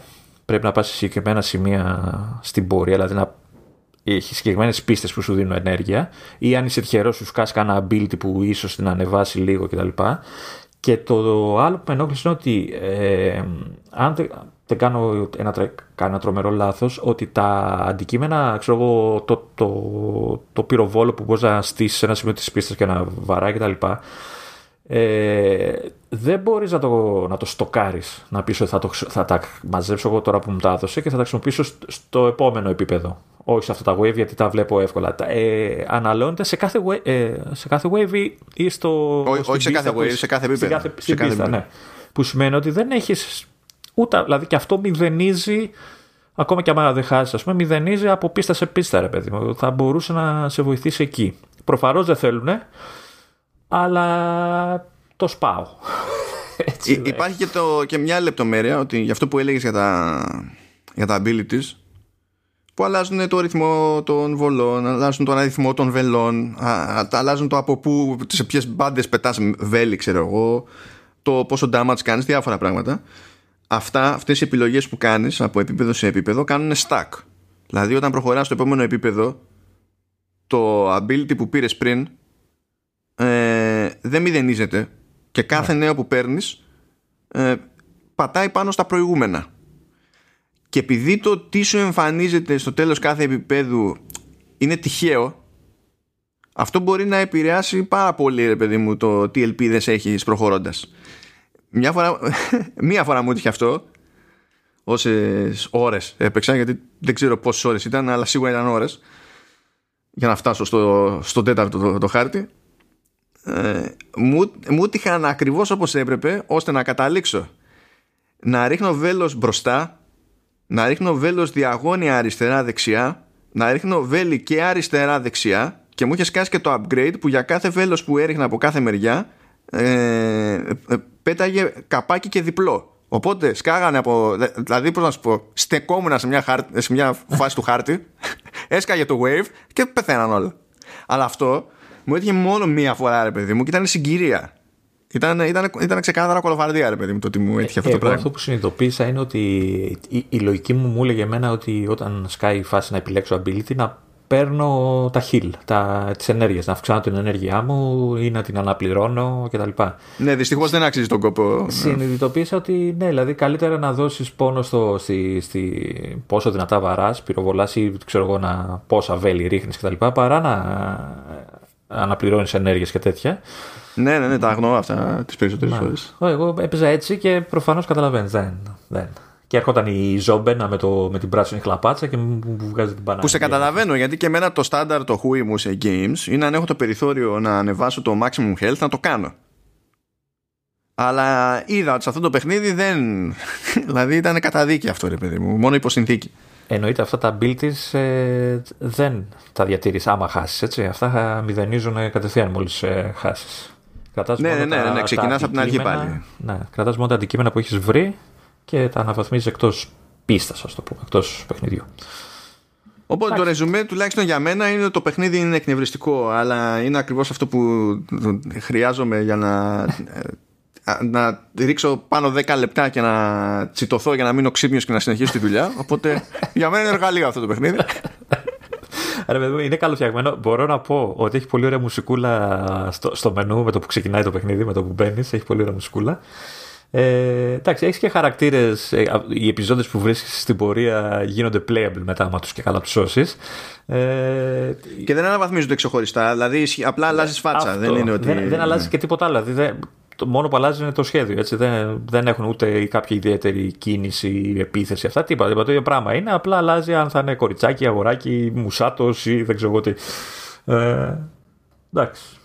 Εμένα μου αρέσουν πάρα πολύ οι περιγραφές τόσο των, των νέων χαρακτήρων αλλά και των ζόμπι. Mm. Δηλαδή, έχω εδώ μπροστά μου ένα screenshot που λέει για τον Bennett. Λέει The ruthless nature of the financial industry has prepared him for this moment. και έχει ένα, ένα boss ε, αλλού που λέγεται Heavy. Και λέει Beautiful on the inside and dying to share it with you σε, σε αυτές τις περιγραφές κάποιος είχε κέφι. Δηλαδή, αλήθεια, ε, έχει, έχει πλάκα. Δεν ξέρω αν θα ήταν ωραίο να, να έχει και κάποιο είδους κόπ αυτό το παιχνίδι. Σε τόσο σφιχτούς χάρτες δεν νομίζω ότι θα χωράει. Θα, απλά θα έπεφτε ο ένας πάνω στον άλλον. Εννοείται ότι θα έπρεπε να απλώσει ο χάρτης, εννοείται αυτό. Αλλά θα ναι, αλλιώς μαζί σου τέτοιο παιχνίδι ναι. θα είχε πλάκα με έξτρα άτομα. Θα είχε φάσει. Ok. Okay. Αυτό ήταν το. Είναι και 9 plus, δεν ξέρω γιατί. Επειδή... Ε. ναι, είναι, είναι, τα βέλη, φαντάζομαι. Τα βέλη. Όχι τα μυαλά, τα βέλη. λοιπόν, πάει και το Apple Arcade. Καταφέραμε. Δεν μας πήρε πολύ χρόνο να τελειώσουμε τις υπηρεσίες. Αλλά τι να γίνει, είχαμε τέτοια. Λοιπόν, πάμε, πάμε. Lightning Round. Θυμάστε που λέγαμε τις προάλλες ότι δεν έχει κάνει update σχεδόν πουθενά η Google και τα λοιπά. Και ότι δεν έχει βάλει privacy labels στο, στο store για να φαίνεται τι δεδομένα χρησιμοποιεί και πώς κτλ. Ε, είναι classic Google fact, ναι, tradition θα το πω τέλος πάντων περισσότερο πλέον. Ε, Έβαλε παντού. Άκου εδώ τι έγινε ρε φίλε. Έβαλε, Έβαλε privacy labels. Έτσι. Έβαλε privacy labels στο, στο Gmail αλλά στην ουσία έκανε update το, το, τη σελίδα της εφαρμογής. Δεν έκανε update την εφαρμογή ακόμα. Ok. Okay. Και λες δεν, δεν καταλαβαίνω τι κάνετε εκεί μέσα. Δηλαδή, αν δεν ήταν το πρόβλημά σου το να περάσει ένα update, τότε γιατί δεν συμπλήρωνες τα ρημάδια τα, τα στοιχεία τόσο καιρό, ενώ ήξερες ότι ε, αργά ή γρήγορα πρέπει να το κάνεις; Αν ισχύει το screenshot που βλέπω, καταλαβαίνω γιατί θέλει πολλή ώρα για να τα γράψει όλα. Έτσι, Εντάξει, δηλαδή. δεν είναι, δεν είναι και Facebook που θέλει, θέλει 20 screens για να χωρέσουν όλα. δεν είναι και ε, Facebook, εντάξει, μην έχει, έχει τα πάντα σχεδόν έτσι. Τα, τα πάντα. Και είναι τα, ναι. τα δεδομένα που, είναι, που συνδέονται με το χρήστη, δεν είναι ξέρεις, τεχνικά δεδομένα και τέτοια. Ναι, βέβαια δεν είναι όλα τώρα, ξέρεις. και καλά παίζει κάτι μυστήριο. Αν πατήσει κάποιος εκεί πέρα στην ομάδα που ξέρω εγώ έχει τα δεδομένα που συνδέονται με το χρήστη και έχει και ξεχωριστή ομάδα ανάλογα με την εφαρμογή που δεν συνδέονται με το χρήστη, έχει λεπτομέρειες για το για πώς χρησιμοποιούνται αυτά τα δεδομένα. Και κάποια είναι λογικό να τα παίρνει, διότι συνδέονται με λειτουργίες εφαρμογής που απλά δεν γίνεται να λειτουργήσουν αλλιώς. Και δεν έχει να κάνει με προώθηση, ξέρω, ξέρεις, διαφήμιση και ιστορίες τέτοιες. Αλλά όταν σου λέει user data και μετά σου λέει από κάτω advertising data. εντάξει. ναι, εκεί, ναι, εκεί σκοτίζεσαι άμα σε νοιάζουν αυτά τα πράγματα. Και, εγώ μαζί σου ότι αυτά. Δεν, ε, δεν έχεις σαν χρήση τρόπος να πεις ότι δεν θέλω να τα κοιτάς έτσι. Απλά βλέπεις και ξέρεις απλά ότι κάνει όλα αυτά. Α, θες κατεβάζεις όχι την εφαρμογή. Δεν έχεις. Η υπόθεση με τα permissions είναι ξεχωριστή. Δηλαδή, αν θα σου ζητήσει contacts, αν θα σου ζητήσει πρόσβαση σε μικρόφωνο και τέτοια, είναι ξεχωριστή η φάση του συστήματος. Αλλά δεν ζητάει άδεια για, το, για όλα αυτά. Και τώρα, τι, τι, τι, να σου ζητήσει, φαντάζει να σου ζητάει άδεια για, για το κάθε τι από αυτά στη λίστα; Και για το καθένα ξεχωριστά; Και να πετάει υπόπα. Θα τρελνώσουν. Να την ανοίξεις. Ε, ναι, εντάξει, δεν, δεν είναι πρακτικό δηλαδή. Δεν είναι πρακτικό. Ε, Πάντως, ε, επειδή λες για privacy, αυτό που μου είχε κάνει εντύπωση από το που έγινε το update είναι ότι άσχετες εφαρμογές για κάποιο λόγο ζητάνε πρόσβαση στο Bluetooth. Και εφαρμογές που δεν έχει απαραίτητα νόημα να δώσεις πρόσβαση. Δεν ναι, αυτό είναι, αυτό είναι αλλαγή του iOS 14 και υποτίθεται ότι έχουν το περιθώριο εφαρμογές να, να πούνε για ποιο λόγο στο ζητάνε αυτό το πράγμα αλλά όντως υπάρχουν εφαρμογές που το ζητάνε και δεν μπορείς να καταλάβει. Δηλαδή δεν είναι προφανές το γιατί τα ζητάνε. Δηλαδή σου λέει ότι για να αναγνωρίζει εφαρμο... ε, εφαρμογές, άλλες συσκευές στο κοντινά, ξέρω εγώ, και στο δίκτυό σου. Ναι. Και λες, συγγνώμη, γιατί το χρειάζεται αυτό το IMDb. Ε, να πω και σε κάποια... αυτές τις περιπτώσεις τον μπλοκάρω, ξέρω εγώ, ό,τι και αν είναι, τον μπλοκάρω για να δω αν θα, δημιουργήσει, αν θα μου δημιουργήσει πρόβλημα στη χρήση της εφαρμογής. Και τις περισσότερες φορές δεν δημιουργεί κανένα πρόβλημα. Οπότε ξέρεις, για άλλο λόγο είναι το, Το ίδιο κάνω και εγώ. Α πούμε, ας πούμε, το καταλαβαίνω πιο πολύ όταν μιλάω για εφαρμογή τύπου Spotify, την οποία χρησιμοποιώ για να, ξέρεις, να στείλω τον ήχο σε άλλη συσκευή και τέτοια. Εκεί λες, το καταλαβαίνω, αν και έχω την ότι πάλι δεν χρειάζεται το Bluetooth. Μετά το κάνει μέσω δικτύου. Ε, αλλά ναι, το κάνω κάτι άσχετε εφαρμογές. Ε, η λύση είναι αυτό που λες. Τα, το, το, το λες όχι και αν δεις ότι έχεις θέμα το αλλάζεις. Πάει και αυτό, ήταν σύντομο follow-up. Τώρα έχουμε, εντάξει, το, το κρατάγαμε κάπου αυτό. Πέρασε καιρός, αλλά είναι λαχταριστό. Τι να γίνει. Είπε η Intel εκεί πέρα να φτιάξει κάτι δικά της benchmarks. όχι, όχι, θα περάσεις καλά. Θα περάσεις καλά. Εγώ θα περάσω καλά, εσύ πιο καλά. Βρε, όλοι καλά θα περάσουν. Έβγαλε εκεί πέρα κάτι benchmarks η Intel ε, για να δείξει τέλος πάντων ότι είναι καλή φάση ο M1 αλλά είμαστε κι εμείς εδώ και να του ρίχνουμε ξέρω εγώ σε διάφορα, σε διάφορα πράγματα. Πρώτον αυτό δεν το κάνει πρώτη φορά.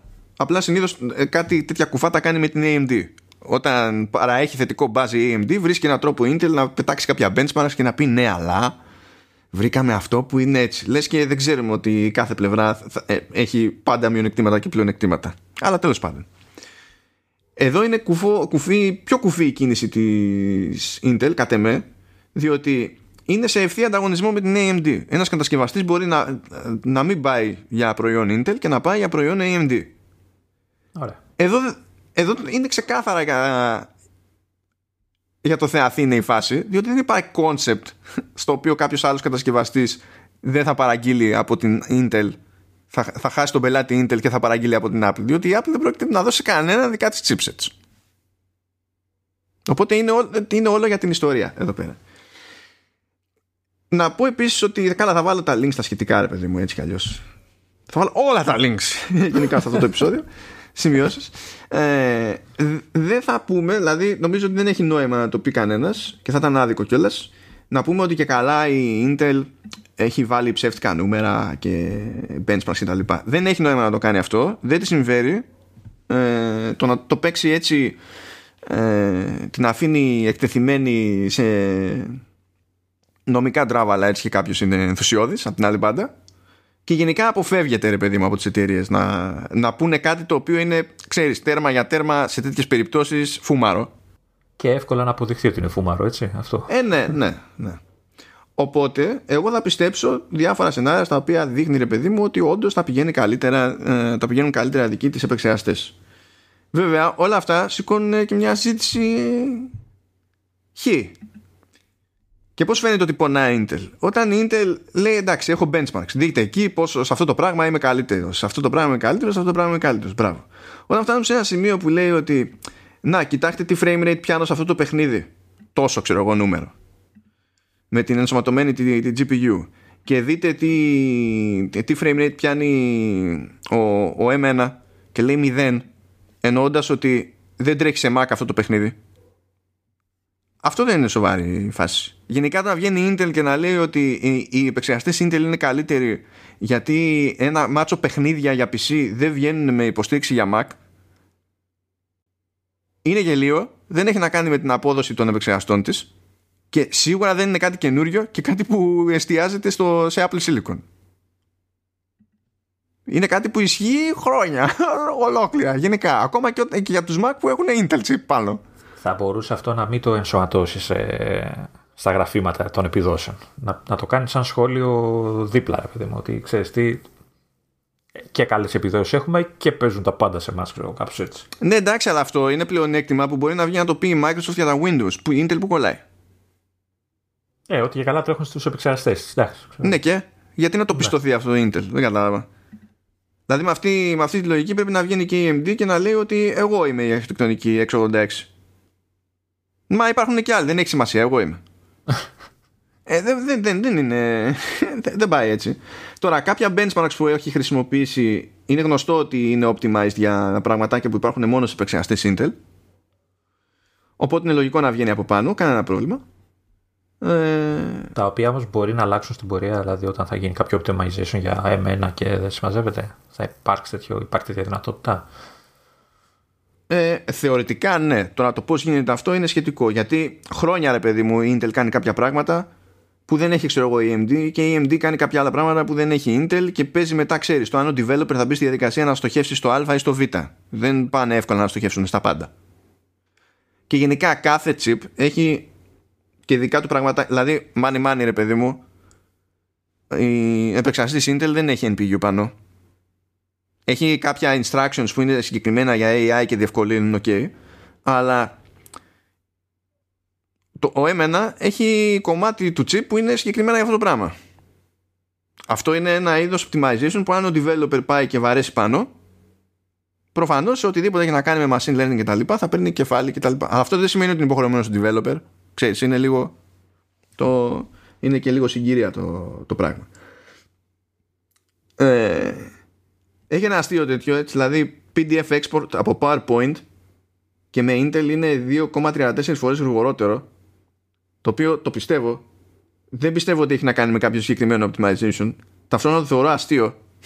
Γιατί είναι, μιλάμε για PDF export από το PowerPoint. Δεν ξέρω ποιος έχει πεθαίνει από το συγκεκριμένο feature. Αλλά όντως είναι ένα benchmark το οποίο τέλος πάντων το μπορείς να το βάλεις κάτω και να σημειώσεις κάποια πράγματα έτσι. Δεν, θα, δεν, το κάνω dismiss, θέλω να πω.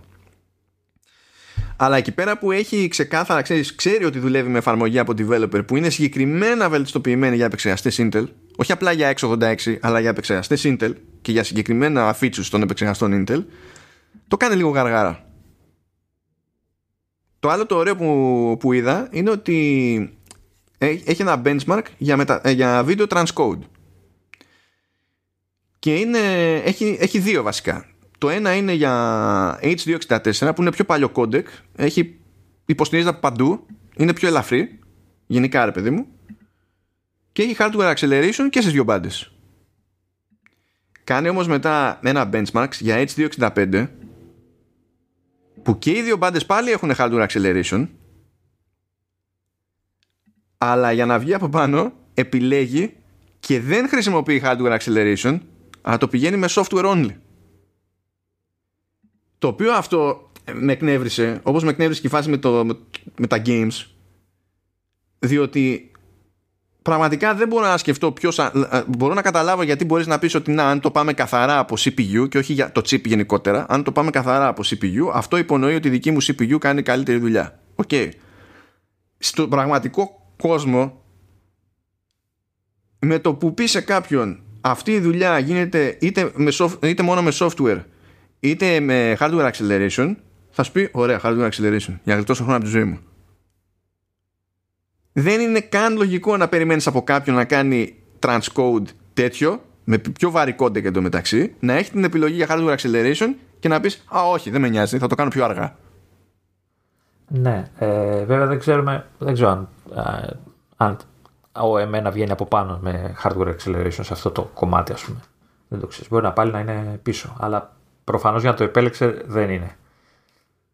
Δεν, δεν το ξέρω. Αυτό που ξέρω, που μου δημιουργεί την υποψία αυτή, είναι ότι έχει κάνει πολύ συγκεκριμένο commit η Apple στο H265 εδώ και 2-3 χρόνια. Και βάζει όλα τα chipsets, δηλαδή hardware acceleration, συγκεκριμένα και για, και για ποιοτικό και για decode γρήγορα, αλλά και για ποιοτικό encode και τα λοιπά και τα λοιπά και τα λοιπά. και γενικά όλο αυτό, ok, okay, ξέρω εγώ, αλλά να, σκέψου, άκου τώρα τι κάνει. Όταν θέλει να συγκρίνει, να, να το πάει για επιδόσεις, βάζει έναν επεξεργαστή Core i7, που ο Core i7 δεν είναι entry, έτσι. Ο M1 είναι το entry του entry, είναι ό,τι πιο low end θα δούμε ever από την Apple, σε Apple Silicon. Και το βλέπουμε και σε συστήματα που όταν είχαμε MacBook με Intel, δεν το είχαμε με, με, με i7, έπρεπε να πληρώσουμε παραπάνω για να βάλουμε i7. Όταν λοιπόν θέλει να, να τσεκάρει performance, συγκρίνει είτε MacBook, ε, συγκρίνει MacBook Pro με M1 με ένα συγκεκριμένο επεξεργαστή της. Και όταν θέλει να τεστάρει αυτονομία, συγκρίνει με MacBook Air και με επεξεργαστή της που είναι σε χαμηλότερη συχνότητα και και λιγότερο. Και λες τι είναι αυτό; Και άρα είναι και πιο αργός, να υποθέσω. Ναι, είναι πιο αργός. Ναι. Λες τι είναι, πλάκα μου κάνεις τώρα. Από τη μία μεριά έχεις ένα chip και η διαφορά είναι ότι ξέρεις, η ψύκτρα και το αν κάνεις sustain το performance ή, ή όχι. OK. Okay. Έχεις ένα chip και από την άλλη διαλέγεις δύο ανάλογα από το ποιο συμφέρει κάθε φορά. Λες, γιατί, γιατί τόσο complex. Ειδικά δε όταν έχεις και κάποια benchmarks τα οποία όντως έχεις πλεονέκτημα. Γιατί να μην εστιάσεις σε αυτά για να πεις εγώ κάνω 1, 2, 3, 5, 10, τα κάνω καλύτερα, ξέρω εγώ και deal with it. Και μου κάνεις αυτές τις ματσακονιές. Άρα ουσιαστικά δεν σου λέει με ψέματα, απλά επιλέγει τι να σου πει για να δημιουργήσει την εικόνα που θέλει, έτσι. Κάπως έτσι το, το καταλαβαίνω εγώ. Ναι. Ή κάθεται και λέει, ξέρω εγώ, ότι άλλο, άλλο πλεονέκτημα λέει είναι ότι υπάρχουν ε, πολλές περισσότερες επιλογές στο οικοσύστημα για form factor, ξέρω εγώ, ξέρεις. Ναι, και λες τι σχέση έχει αυτό με σένα; Okay, δηλαδή, με AMD δεν υπάρχουν επιλογές. Ναι. Ε, ε, βάζεις την AMD, εγώ ξεχνάω την AMD τώρα και κοιτάω ναι, το ναι. εμένα. Ναι, δηλαδή δεν, δεν μπορώ να φτιάξω περίεργο λάπτοπ ας πούμε, με επεξεργαστή AMD μέσα. Μπορώ. Γιατί είναι δικό σου πλεονέκτημα αυτό το πράγμα; Πρώτα απ' όλα το οικοσύστημα είναι πιο ανοιχτό σε Windows. Τι σχέση έχει με σένα, γιατί είναι δική σου επιτυχία αυτό το πράγμα; Γιατί όταν ήταν πάλι τα MacBook με Intel, έβλεπες την Apple να πηγαίνει και να κάνει κουφά με form factor; Όχι. Τότε, αν είναι δικό σου πλεονέκτημα αυτό το πράγμα, ότι οι OEMs κάνουν τσαχπινιές από εδώ και εκεί, τότε κατά μία έννοια επειδή η Apple δεν το έκανε, να γυρίσω και εγώ να σου πω ότι δεν το έκανε εξαιτίας σου. Άμα είναι πλεονέκτημα δικό σου το ένα, θα είναι μειονέκτημα δικό σου και το άλλο. Τι μπουρδες είναι αυτές; Εντάξει, δεν είναι πολύ περίεργη φάση. Τέλος πάντων. Αυτά για αυτή την υπόθεση. Α, γρήγορο σου να με τα τσιπάκια σου. ναι, δεν ήθελα να το αυτόσουμε πάρα πολύ. Ήταν πιο πολύ. Ξέρεις, το, το, το concept. Δηλαδή, έχεις πλεονεκτήματα ως εταιρεία και αντί να εστιάσεις σε αυτά, λες, ωραία. Τι πιο κομπλεξικό μπορώ να κάνω. Και μου δίνεις την ευκαιρία να κάθομαι και να λέω αυτά που λέω τώρα. Γιατί, σε συμφέρει; Όχι. Το είναι δυνατόν εγώ να, να, αισθάνομαι, να αισθάνομαι περίεργα που κάνεις μια βλακία που δεν σε συμφέρει; Αντί να αισθάνεσαι εσύ την ώρα που την κάνεις. Το θέμα είναι, ρε Μάνο, ποιοι θα κάτσουν να δουν αυτές τις λεπτομέρειες; Ωραία και θα τις δουν αυτές τις λεπτομέρειες. Θα πει τι, ας μην πάρω Mac, θα πάρω ε, Windows laptop επειδή είπε αυτό που είπε Intel. Δηλαδή αυτός που θα πάρει, που είναι ανάμεσα στα δύο, θα διάλεγε για αυτό το λόγο; Γιατί όχι. Θα μπορούσε να το κάνει και για αυτό το λόγο. Δηλαδή να, να δει κάποιο συγκεκριμένο σενάριο που τον ενδιαφέρει ότι και καλά πάει καλύτερα σε Intel και δεν θα παίξει σημαντικότερο ρόλο μέσα στο κεφάλι του στο, ως προς το που θα γύρει το λειτουργικό και το αν έχει το software που θέλει στη μία και στην άλλη πάντα που είναι θέμα πλατφόρμας θεωρούμε δεδομένο ότι υπάρχει και στα δύο ρε παιδί μου κάτι που ε. τον ενδιαφέρει εντάξει Πάντως, την εικόνα τη φτιάχνει, τη, τη, τη δείχνει αυτή που θέλει. Τώρα από εκεί πέρα ποιος ασχοληθεί για να καταλάβει τι δείχνει είναι άλλο, άλλο θέμα για συζήτηση. Καλά, κοίτα, αυτά δεν είναι ότι βγαίνει και τα λέει και χήμα στους χρήστες. Αυτά τα, βάζει, τα στέλνει, είναι ξέρεις, για εσωτερική κατανάλωση και για δημοσιογράφους που υποτίθεται ότι ξέρουν. Τι, δηλαδή. Α, αυτή, αυτή τη λέξη που είπες. ναι, είπα υποτίθεται, ναι, το ξέρω. Α, ναι, OK. Okay. Λοιπόν, πάμε παρακάτω. Ε, ακούστε το εξής. Υποτίθεται ότι βγήκε το WatchOS 7.3.1 που σε κάποιες περιπτώσεις είναι ένα θέμα που υπήρχε που έμπαινε σε Power Reserve Mode το, το Apple Watch αλλά μετά δεν έβγαινε με τίποτα. Ε, σε μια παράδοση που αρχίζει και σχηματίζεται σαν τη φάση που λέγαμε τη φόρτιση μπαταρίας στο, πάνω από το 1% σε κάτι MacBook που λέει βγάλαμε bug fix αλλά άμα δεν το έφτιαξε θα σας κάνουμε service. Η ίδια φάση είναι και εδώ πέρα και επειδή λέει μετά το backfix αυτό ρε παιδί μου, αν εξακολουθείτε με Apple Watch και έχετε το ίδιο θέμα, μπαίνει σε Power Reserve Mode και δεν μπορεί να βγει το, το, από το mode αυτό, ό,τι και να κάνετε, για Series 5 και SE, έτσι. Λέει, OK, θα σας το επισκευάσουμε τσάμπα. Το οποίο στην περίπτωση του Apple Watch σημαίνει το πετάμε και σας δίνουμε ένα άλλο. Απλά λέμε. okay. Απλά για την ενημέρωση. Και συνεχίζεται η ενημέρωση ε, αυτή τη φορά για το Activation Lock. Γενικά αν έχετε δοκιμάσει να πουλήσετε ποτέ ε, κάποια ε, συσκευή Apple και δει iPhone που φαντάζομαι είναι πιο πιθανό να έχει προσπαθήσει κάποιος να το πουλήσει. Εδώ και χρόνια υπάρχει το λεγόμενο Activation Lock που υποτίθεται ότι για να περάσει τον άλλο χρήστη να κάνει sign in με άλλο ID και τα λοιπά να φαίνεται στο λογαριασμό του και ό,τι να είναι χρειάζεται να δώσει το OK και ο προηγούμενος ιδιοκτήτης στην ουσία. Ε, βασικά ο προηγούμενος ιδιοκτήτης, αν δεν κάνω λάθος, το OK το δίνει μόνος του όταν σβήνει τη συσκευή και την ετοιμάζει για να τη δώσει. Όχι ότι περιμέ... αναγκαστικά ο άλλος περιμένει να πάρει το OK αφού αγοράσει τη συσκευή. Ναι, ναι, ε, αλλά αυτό είναι αν έχει συνειδητοποιήσει ο άλλος ότι πρέπει να το κάνει αυτό το πράγμα. Νομίζω ότι πλέον, εδώ και καιρό, ε, έχω την εντύπωση ότι όταν πας να τα σβήσεις όλα, σε ρωτάει ότι ξέρεις, πριν τα σβήσεις, απενεργοποίησε αυτά για να απελευθερωθεί το όλο θέμα. Σε ρωτάει πλέον. Παλιά το ψάχνες. Αλλά νομίζω τώρα σε ρωτάει. Κοίτα, άμα το εξέχναγες, έπρεπε να επικοινωνήσεις όμως με την Apple ε, τηλεφωνικά και τα λοιπά, ρε παιδί μου.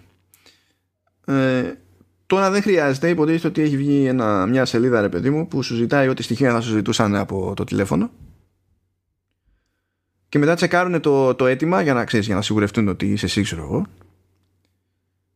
Ε, και το κανονίζουν το, ε, το, δηλαδή βγάζουν το activation lock από τη δική τους την πλευρά. Και σου λένε βέβαια ότι άμα περάσει η αίτηση και γίνει να ξέρεις ότι ό,τι δεδομένα υπάρχουν στη συσκευή που έχει ακόμη activation lock και θα το βγάλουμε off θα σβήσουν αλλά τέλος πάντων τώρα γίνεται και χωρίς να περιμένεις στα τηλέφωνα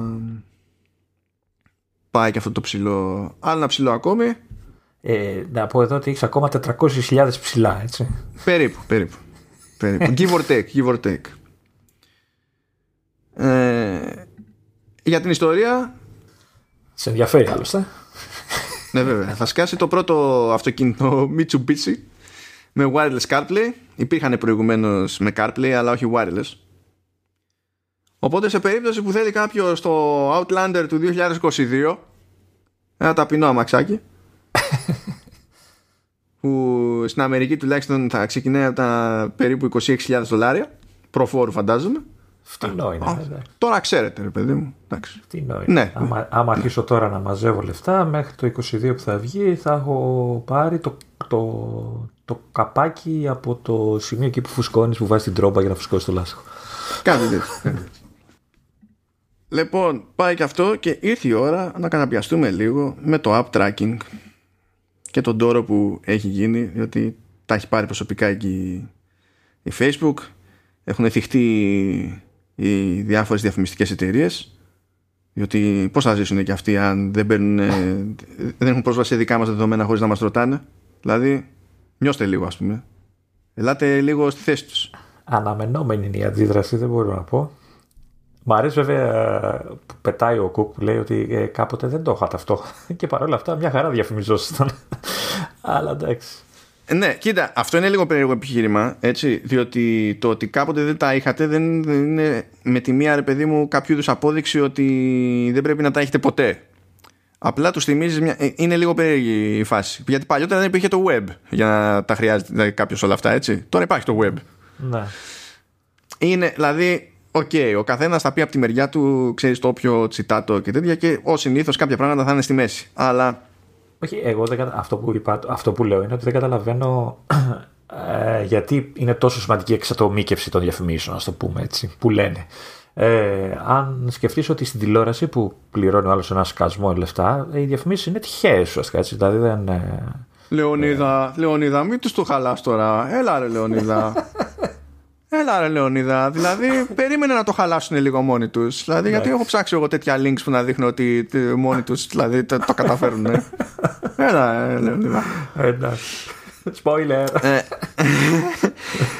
Ε, λοιπόν, να πούμε, να πούμε το εξής βασικό. Έτσι, επειδή όταν βγαίνει κάθε εταιρεία, δηλαδή διαφημιστική και μη, οποιαδήποτε εταιρεία τέλος πάντων έχει ως μεγάλη business διαφήμιση. Έτσι, και διαμαρτύρεται για αυτή τη φάση. Λέει, δεν θα έχουμε πρόσβαση στα δεδομένα και αυτό μας δημιουργεί τεράστιο πρόβλημα και θα έχουμε μείωση εσόδων και κερδών κτλ. Τεχνιέντο ξεχνάνε να πούνε ότι η Apple δεν κόβει την πρόσβαση σε αυτά τα δεδομένα. Η Apple όμως υποχρεώνει όποιου φτιάχνουν εφαρμογές. Αφήνει το χρήστη να επιλέξει ουσιαστικά. Αυτό κάνει η Apple. Ναι, τους, τους υποχρεώνει να ζητήσουν την άδεια του χρήστη. Αυτό κάνει η Apple. Αλλά θεωρείται τόσο δεδομένο από, τους, από τις διαφημιστικές ότι οι περισσότεροι θα πούνε στάνταρ όχι που αντιδρούν σαν να τους μπλοκάρει κατευθείαν η Apple.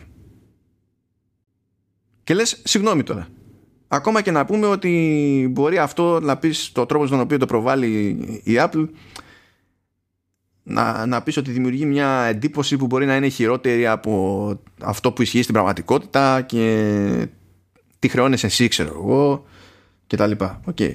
Στην τελική ποιος πρέπει να πείσει τον πελάτη σου; Η Apple πρέπει να τον πείσει; Ή εσύ πρέπει να τον πείσει; Έλαντε ποιος; Ε, ε, ξέρω εγώ, τα αρκουδάκια της αγάπης.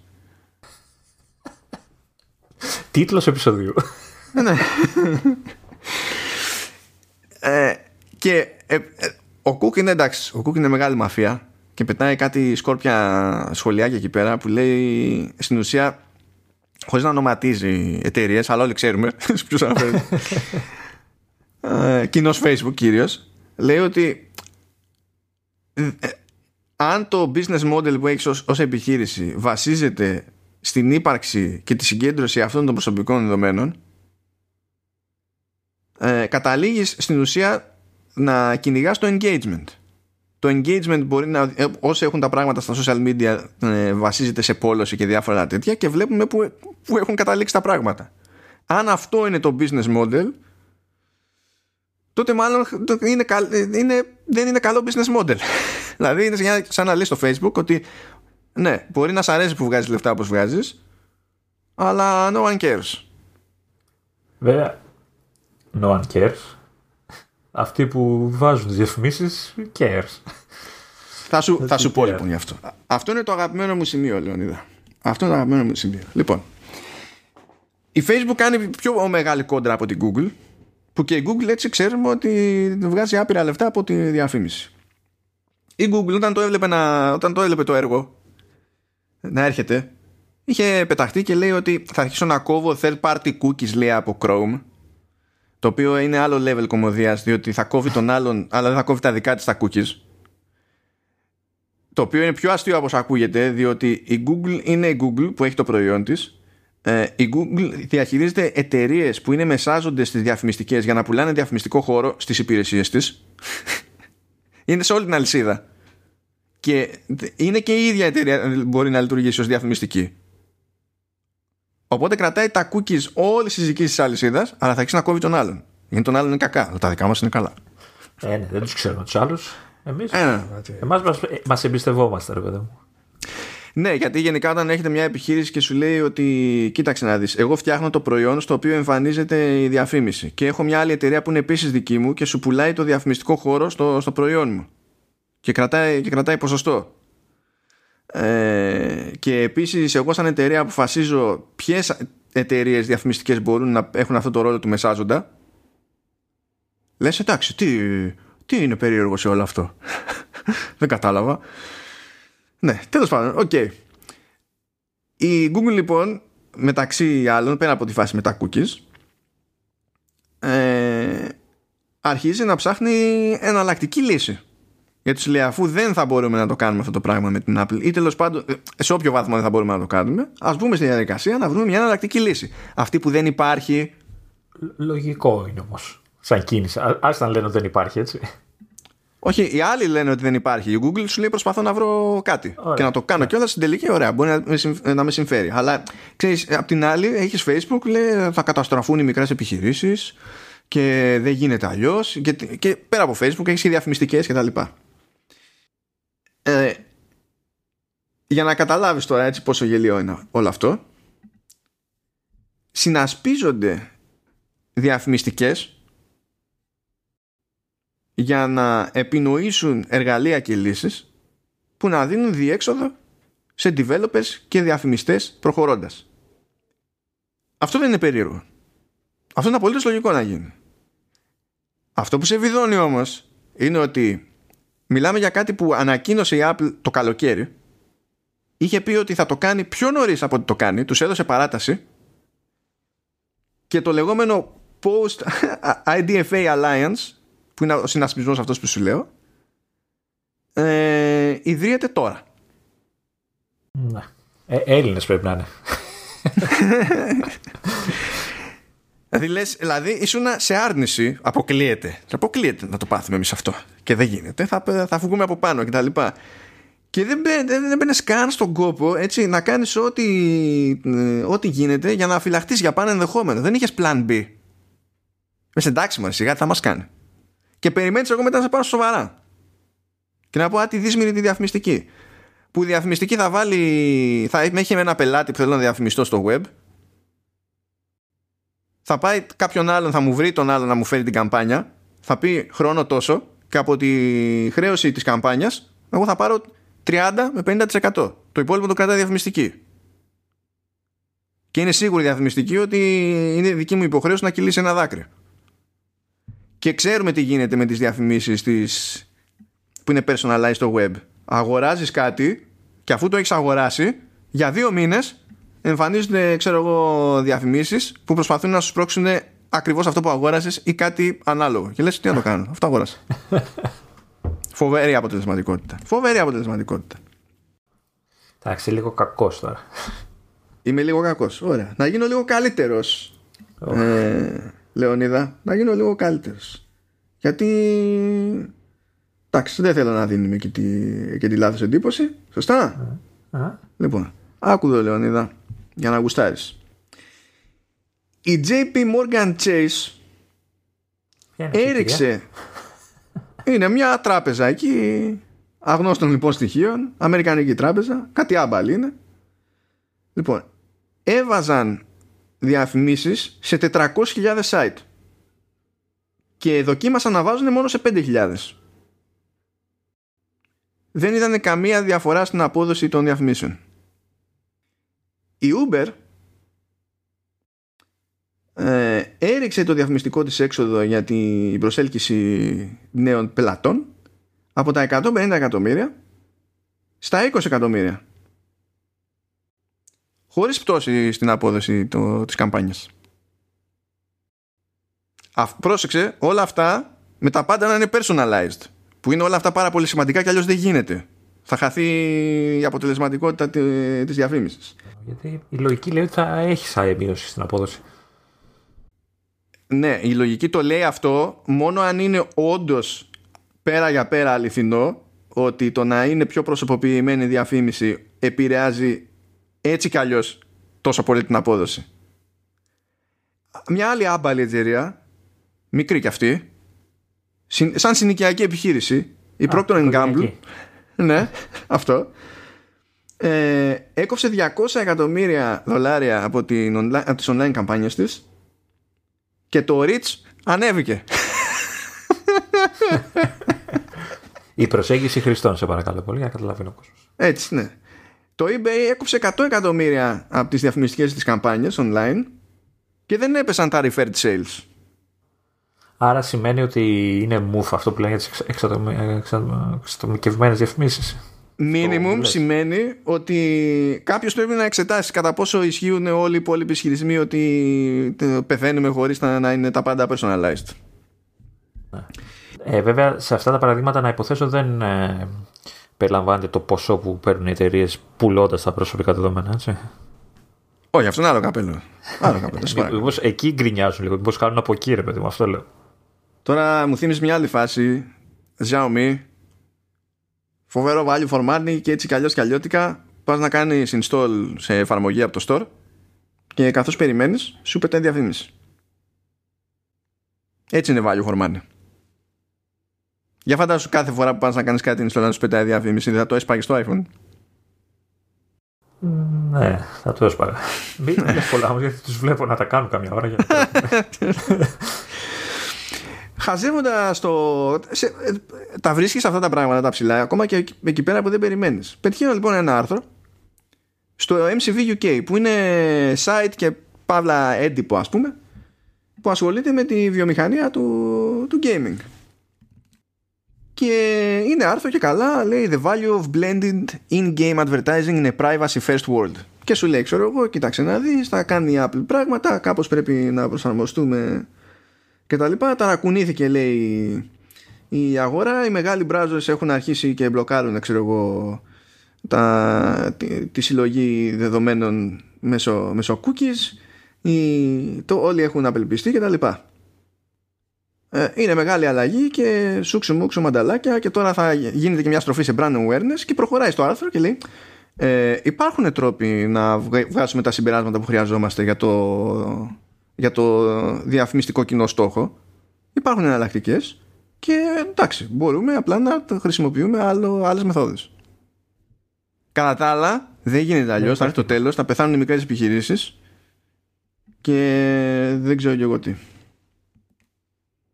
Κατάλαβες, Λεωνίδα; Ναι, εγώ σου έχω πει πάντως πέρα από το tracking και γενικά, γιατί αυτό έχει προέκταση και με τα απόρριτα και όλα αυτά, ότι ε, εγώ έχω σηκώσει τα χέρια ψηλά με όλο το θέμα. Δεν πιστεύω ότι θα γλιτώσει ποτέ ο χρήστης από την παρακολούθηση. Καλά, ούτε, ούτε εγώ το πιστεύω. Αλλά ξέρεις, αν παραιτηθούμε πλήρως από κάθε προσπάθεια, τότε. Εντάξει, θα γίνει χαμός. Okay. Ναι, ναι.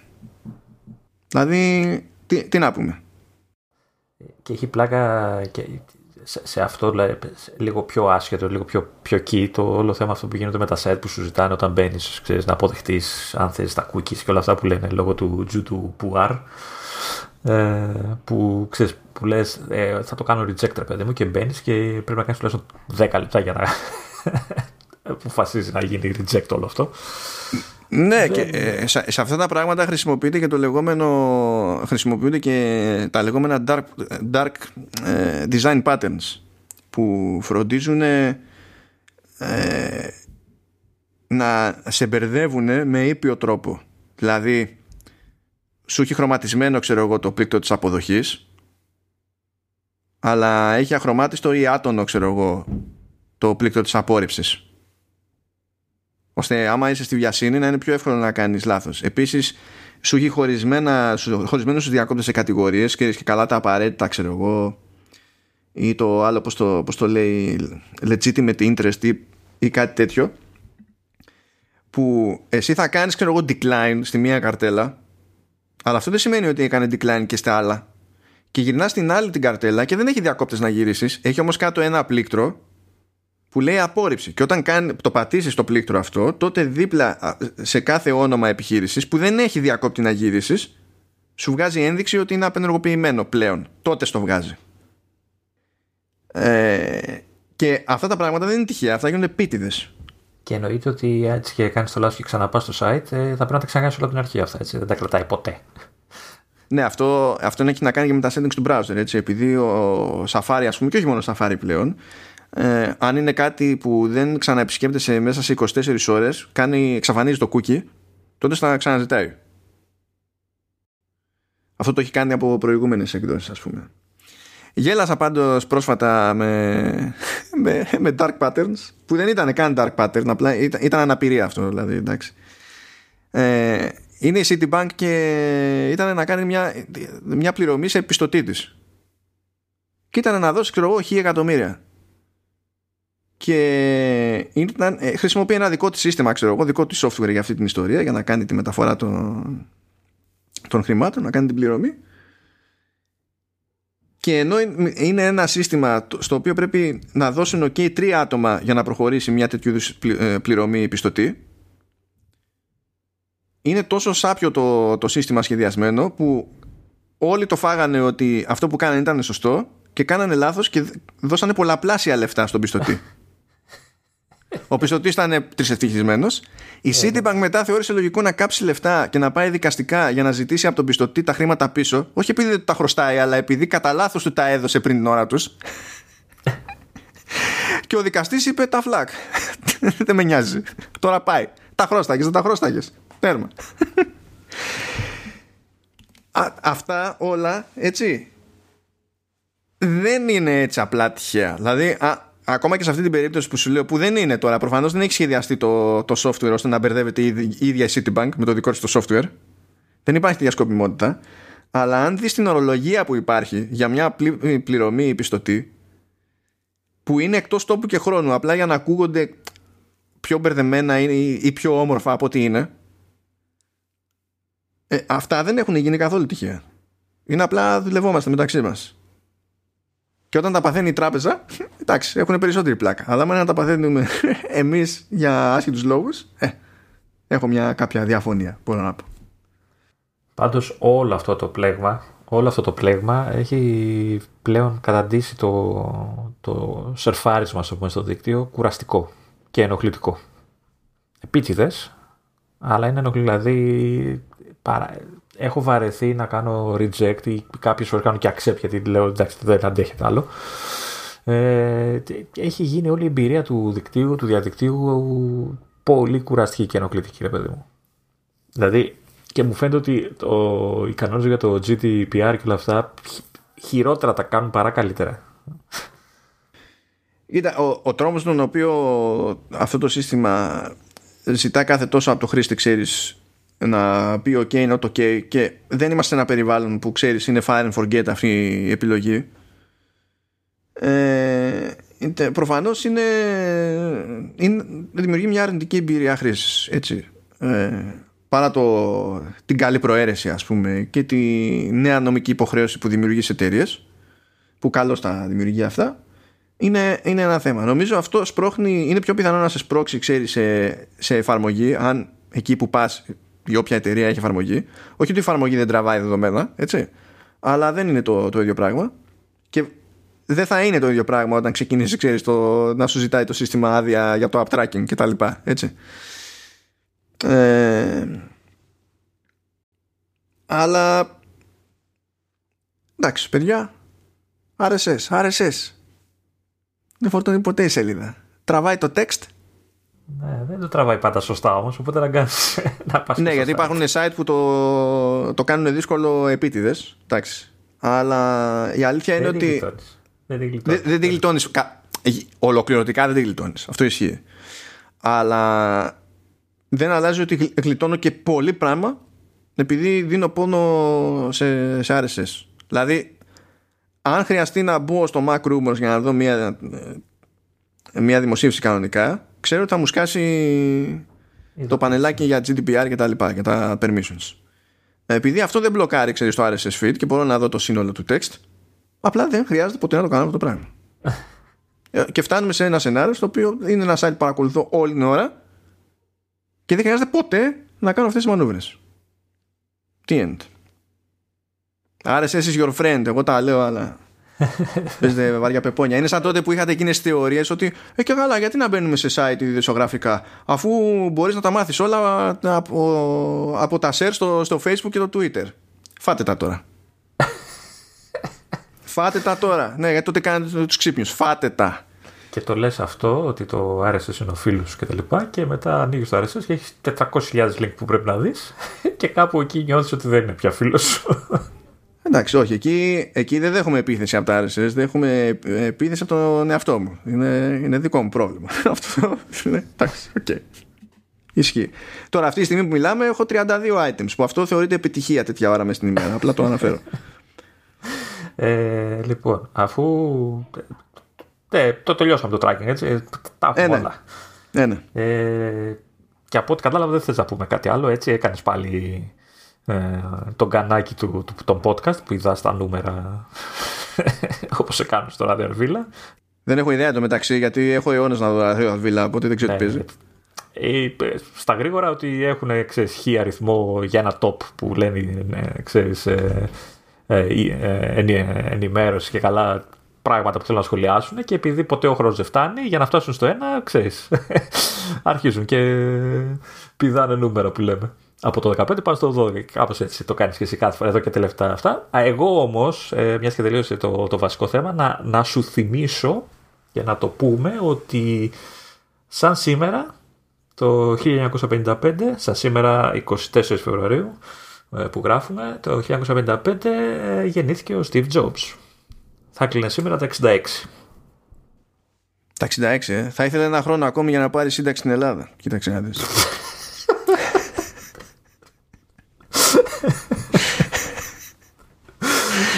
ναι.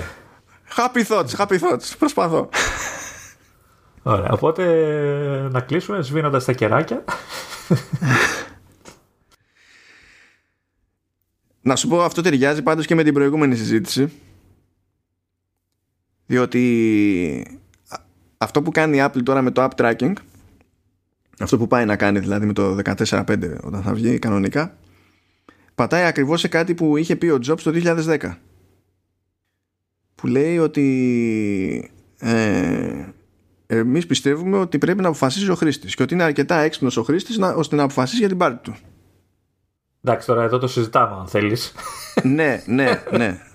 Ναι, OK, okay, το συζητάμε. OK, okay, καταλαβαίνω πώς το εννοείς. Αλλά όπως και να το αξιολογήσουμε αυτό το concept, ε, είναι καλύτερο από το να μην, ε, να μην το ρωτάει ποτέ κανένας. Οπότε σου λέει ότι χίλιες φορές, δηλαδή πρώτα απ' όλα για μας λέει, ε, η σωστή προσέγγιση για το απόρρητο και αυτό το λέγεται το 2010 που δεν είχαν τέτοιες ξέρεις, ανησυχίες ιδιαίτερες. Ε, για μας το ζήτημα του απορρίτου είναι, είναι απλό. Ε, μεταφράζεται στο το ότι πρέπει να ξέρει ο χρήστης τι πληροφορίες δίνει και πού. Και σου λέει ναι. ρώτα τον. Και ρώτα τον ξανά. Ρώτα τον ξανά και ξανά. Ρώτα τον κάθε φορά μέχρι να του σπάσει τα νεύρα και όταν τους σπάσουν τα νεύρα και ε, ψάχνει έναν τρόπο να, να μην τον ξαναρωτήσεις ποτέ να τον ρωτήσεις ξέρω εγώ ξέρεις, ξανά. Αυτό. Για να, για να είναι ξεκάθαρο ώστε να αναγκάζεται ο χρήστης σε κάποια φάση αν είναι να πάρει μια ευθύνη για κάτι να ξέρει τι σοϊ ευθύνη αναλαμβάνει και τι δίνει πού. Το οποίο δημιουργεί αυτά, αυτά τα, αυτές τις προστριβές που λέμε τώρα ξέρεις με τα μενού για περί GDPR και τα λοιπά αλλά δεν μπορείς να βγάλεις και τρελό πιστεύω δεν μπορώ, δηλαδή δεν μπορώ να πάρω σοβαρά κάποιον που θα γυρίσει και θα μου πει ότι το απολύτως λογικό, το πρέπον και το θεμητό είναι να μην έχω κανένα έλεγχο στο τι πληροφορίες δίνω πού. Που δεν τον έχεις, ακόμα και να σε ρωτάνε. Πάλι δεν θα τον έχεις, αλλά τουλάχιστον έχεις μια... Υπάρχει μια δικλίδα ασφαλείας, στο πού. Όταν όμως έρχεται σε μια. Αυτό τώρα μπλέκει και με τα privacy labels εκεί στο, στο store που η Apple δεν ελέγχει τα πάντα. Κάνει και περιοδικούς ελέγχους, υποτίθεται. Αλλά τα δηλώνει όπως γίνεται και στα τρόφιμα, τα δηλώνει ο κατασκευαστής. Έτσι. Αλλά υποτίθεται ότι όταν τα δηλώνει, αναλαμβάνει και τη σχετική ευθύνη, να μην έχει πει ψέματα. Για τα, για τα τρόφιμα και τα λοιπά υπάρχει και νομική ευθύνη προφανώς. Στην περίπτωση του App Store δεν υπάρχει νομική ευθύνη, αλλά η Apple γυρνάει και σου λέει ότι έτσι και πάρω χαμπάρι ότι αυτά που λες είναι φούμαρα, θα πάρεις πόδια από το App Store. Οπότε τέλος πάντων, ποινή υπάρχει κι ας μην είναι κάτι ρυθμισμένο από τον νόμο. Οπότε τι σου λέει, σε αναγκάζεις να μπεις στη διαδικασία να τα δηλώσεις, μπορεί να μην σε τσεκάρει εκείνη την ώρα, αλλά άμα κάποιος σε δώσει ή αν σε πάρει χαμπάρι η Apple, ξέρεις τι έχεις να πάθεις ως developer. Ενώ πριν δεν ήταν το ίδιο. Δεν είχες να καυτείς σκοτούρα μες στο, στο κεφάλι σου. δεν ήξερε ότι κινδυνεύεις και φυσικά έτσι κατευθείαν ζητάνε στη, στην Αμερική ε, ζητάνε τα ρέστα από την Apple γιατί δεν τσεκάρει όλα τα labels. Και λέει ε, δεν δεν προλαβαίνω δεν, δεν προσπαθώ δεν είναι πρακτικό αυτό που ζητάτε. Είναι λίγο άπειρες οι εφαρμογές ξέρω ε, πόσα είναι ένα εκατομμύριο εκεί. Ναι και σκέψου ότι πρέπει να ξε... ε, για κάθε update να ξανατσεκάρεις. Στα... δεν... σκέψου τώρα έτσι. Αντί να πει το κράτος γιατί δεν το τσεκάρω εγώ όπως, ε, ή δεν έχω κάποιο μηχανισμό, κάποια υπηρεσία όπως είναι με τα τρόφιμα. Κάνει την καλή την πράξη ιδιωτική επιχείρηση και πηγαίνει το κράτος α ωραία ε, αναλάβανε αυτή την ευθύνη οπότε ας τα πρίξουμε κι άλλο. Ε, να τους δείσουμε και τα αρέστα ευκαιρία. Τέλος πάντων ναι. Αυτά. Εγώ πάντως να πω μιας και είπα για τα γενέθλια του Jobs ότι όσοι δεν έχουν ε, δει ε, αξίζει πραγματικά να ρίξουν ένα βλέφαρο στην πρώτη παρουσίαση του iPhone που είχε κάνει τότε. Πολύ ευρηματική παρουσίαση γενικότερα. Δεν ξέρω αν έχεις το κουράγιο να βάλεις ένα link ακόμα ώστε να το βρουν εύκολα. Αυτό το link το βάζω όποτε, όπου θες, όποτε και να μου το ζητήσει, οποιοδήποτε και να μου το ζητήσει. Ε, παιδιά, τώρα πέρα από την πλάκα δεν έχει σημασία. Αν δεν γουστάρετε Jobs, αν δεν γουστάρετε Apple, αν δεν ξέρω εγώ τι σκάλα έχει ο καθένας το showmanship και το salesmanship που παίζει εκείνη την παρουσίαση είναι above and beyond. Είναι above and beyond και είναι, είναι το peak, έτσι. Είναι το peak όχι απλά του Jobs, είναι το peak και της Apple. Δηλαδή, το πλασάρισμα στα προϊόντα της Apple που, που, που κάνει τώρα είναι πιο ντεμή σε σχέση με το τότε. Είναι λίγο πιο αποστηρωμένο. Με εξαίρεση το, τον The Hair. ναι. Μιλάμε εκείνη η παρουσίαση του, του Jobs ήταν, επειδή το θυμάμαι, θυμάμαι και τις αντιδράσεις στα media κτλ.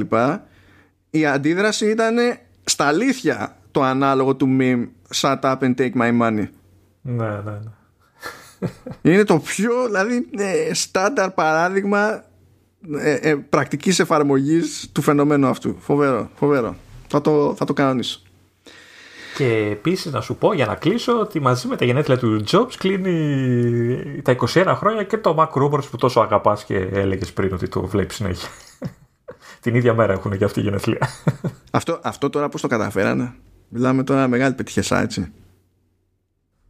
Εμείς πόσα χρόνια κλείνουμε; Ε, Ω τι; να βρω κάτι να με συμφέρει. Ε, ως podcasters. Τρομάρα μας. Ε, εντάξει, εμείς είμαστε. Ξεκινήσαμε Οκτώβριο του, τέλη Οκτωβρίου περίπου του, του 18. Ε, είμαστε σκάρτα δυόμιση χρόνια. Και σαν το έχω ακόμα. Ωραία. Άντε. Χαιρέτα να Είμαστε ακόμα για βρεφονιπιακό σταθμό, ούτε νηπιαγωγείο ακόμα. Δεν... Χαιρέτα, χαιρέτα να φεύγουμε. Άντε, χαιρέτα να φεύγουμε. Γεια, την άλλη εβδομάδα πάλι.